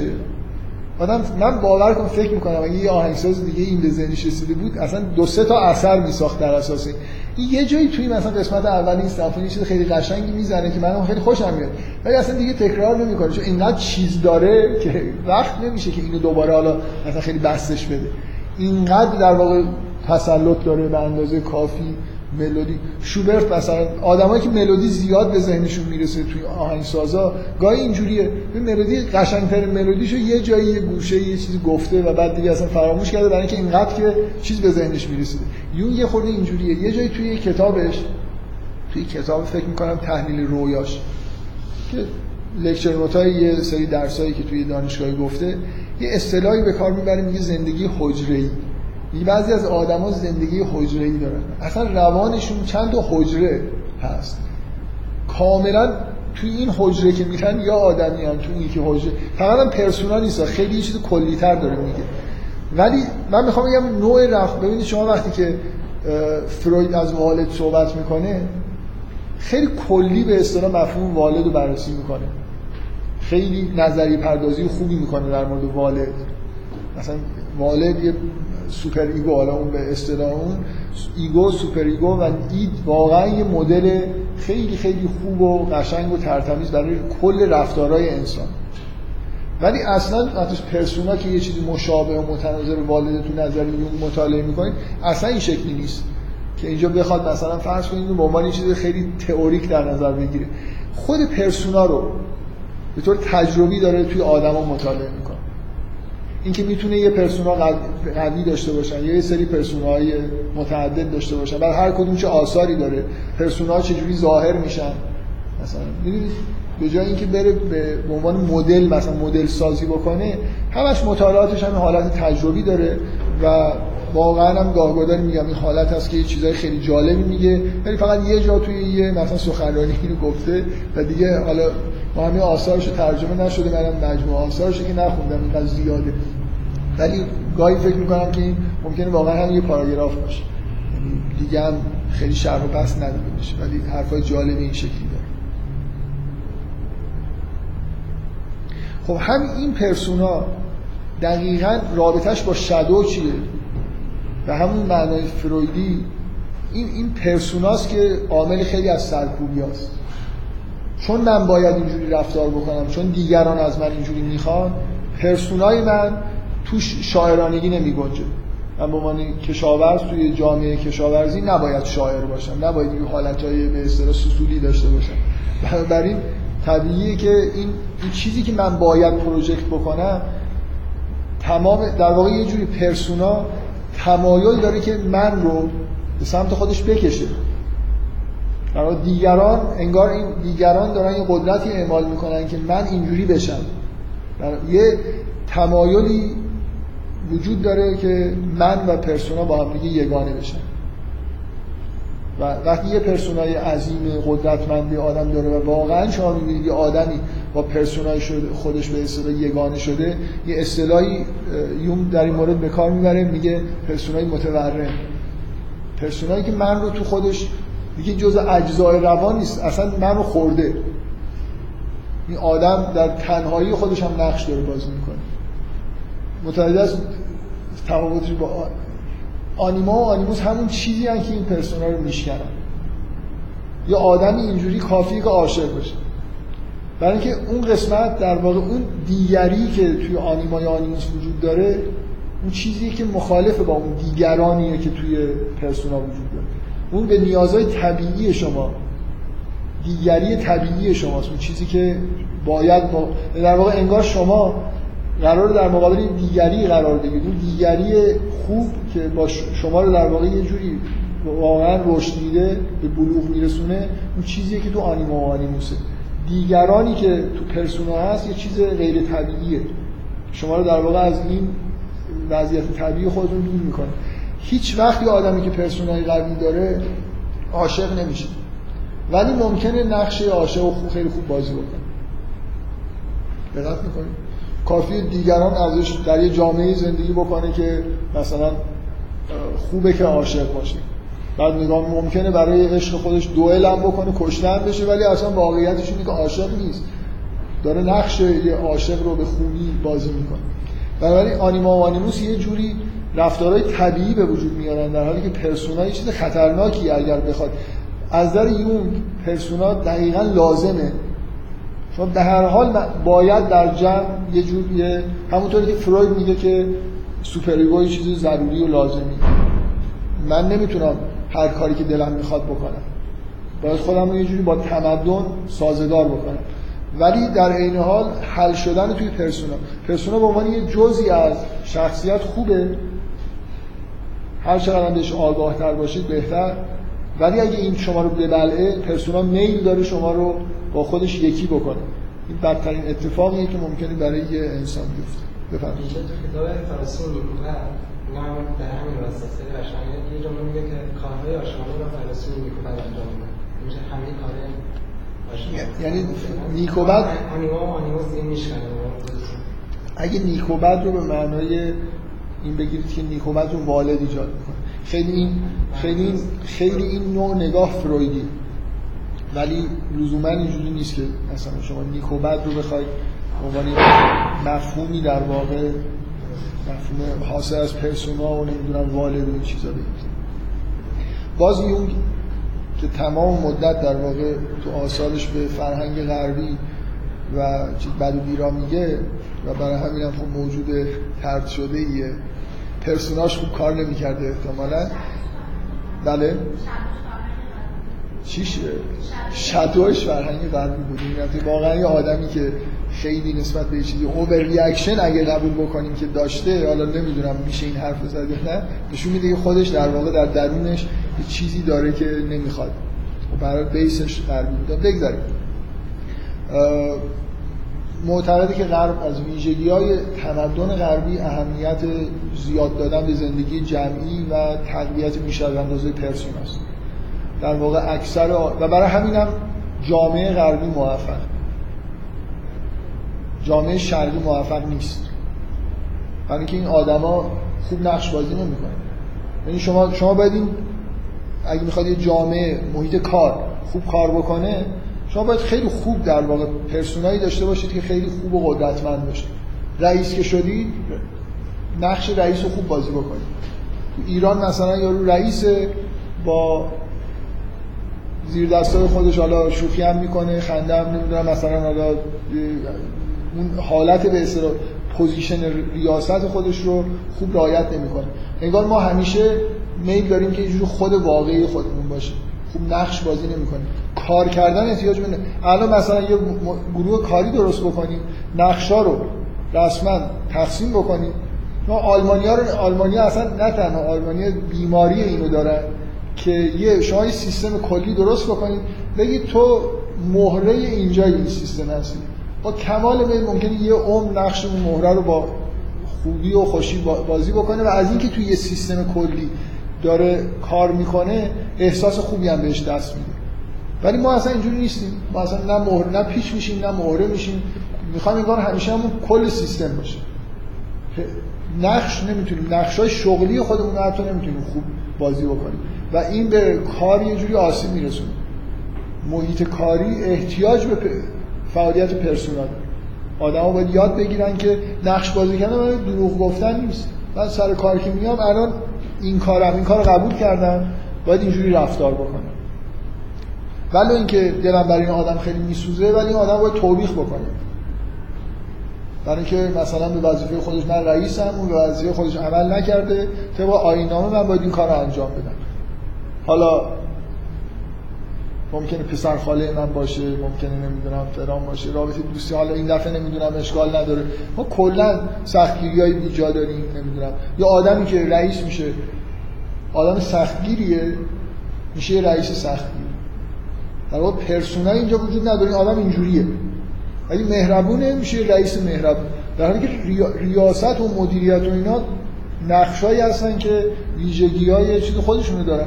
یه مدیر باید به موقع توبیخ بکنه به موقع مهربانی بکنه به موقع یعنی نقش خودش رو خوب ایفا بکنه تا سازمان در واقع شکل بگیره. ما اصولا نمی‌تونیم سازماندهی انجام بدیم نمی‌تونیم تشکیلات خوب به وجود بیاریم توی شهر در حالی که غرب روی این بخش خودش تاکید کرده آدما اونجا به شدت persona ی قوی تری دارن و از روانی هم از یونگ این آسیب بزرگیه که به انسان غربی می‌رسه. در خاطر اینکه persona یی متورم داره. خب بذارید من بحث خویشتن و anima animus رو بذارم برای جلسه آینده. خویشتن رو خیلی خیلی archetype های دیگه هم هست. من واقعا لازم نیست دارم می‌تونم این منابعی مثلا معرفی بکنم. تا دلتون بخواد میشه از این چیزا خون. من جلسه آینده تا حد ممکن مختصر مفید خیشتن رو میگم. خیشتن خیلی مهمه. خود به خود چون وقتی به فرایند فردانیت می‌رسیم انشاءالله یه جلسه بعدترش دیگه اینقدر به تعبیر نگفته. چون اونجا خیشتن نقش محوری بازی می‌کنه تو بحث فردانیت فکر می‌کنم میشه یه جوری ادامه بحث در مورد خیشتن که خیلی مهمه بذاریم برای قسمت فرایند فردانیت. جلسه آینده رو امیدوارم بیشتر بحث و به جزئیات این آنیما و آنیموس و تحلیلایی که بر این اساس یوم می‌کنه اختصاص بدیم. خب کسی هم امیدوارم سوال نداشته باشه چون خیلی گیر شد.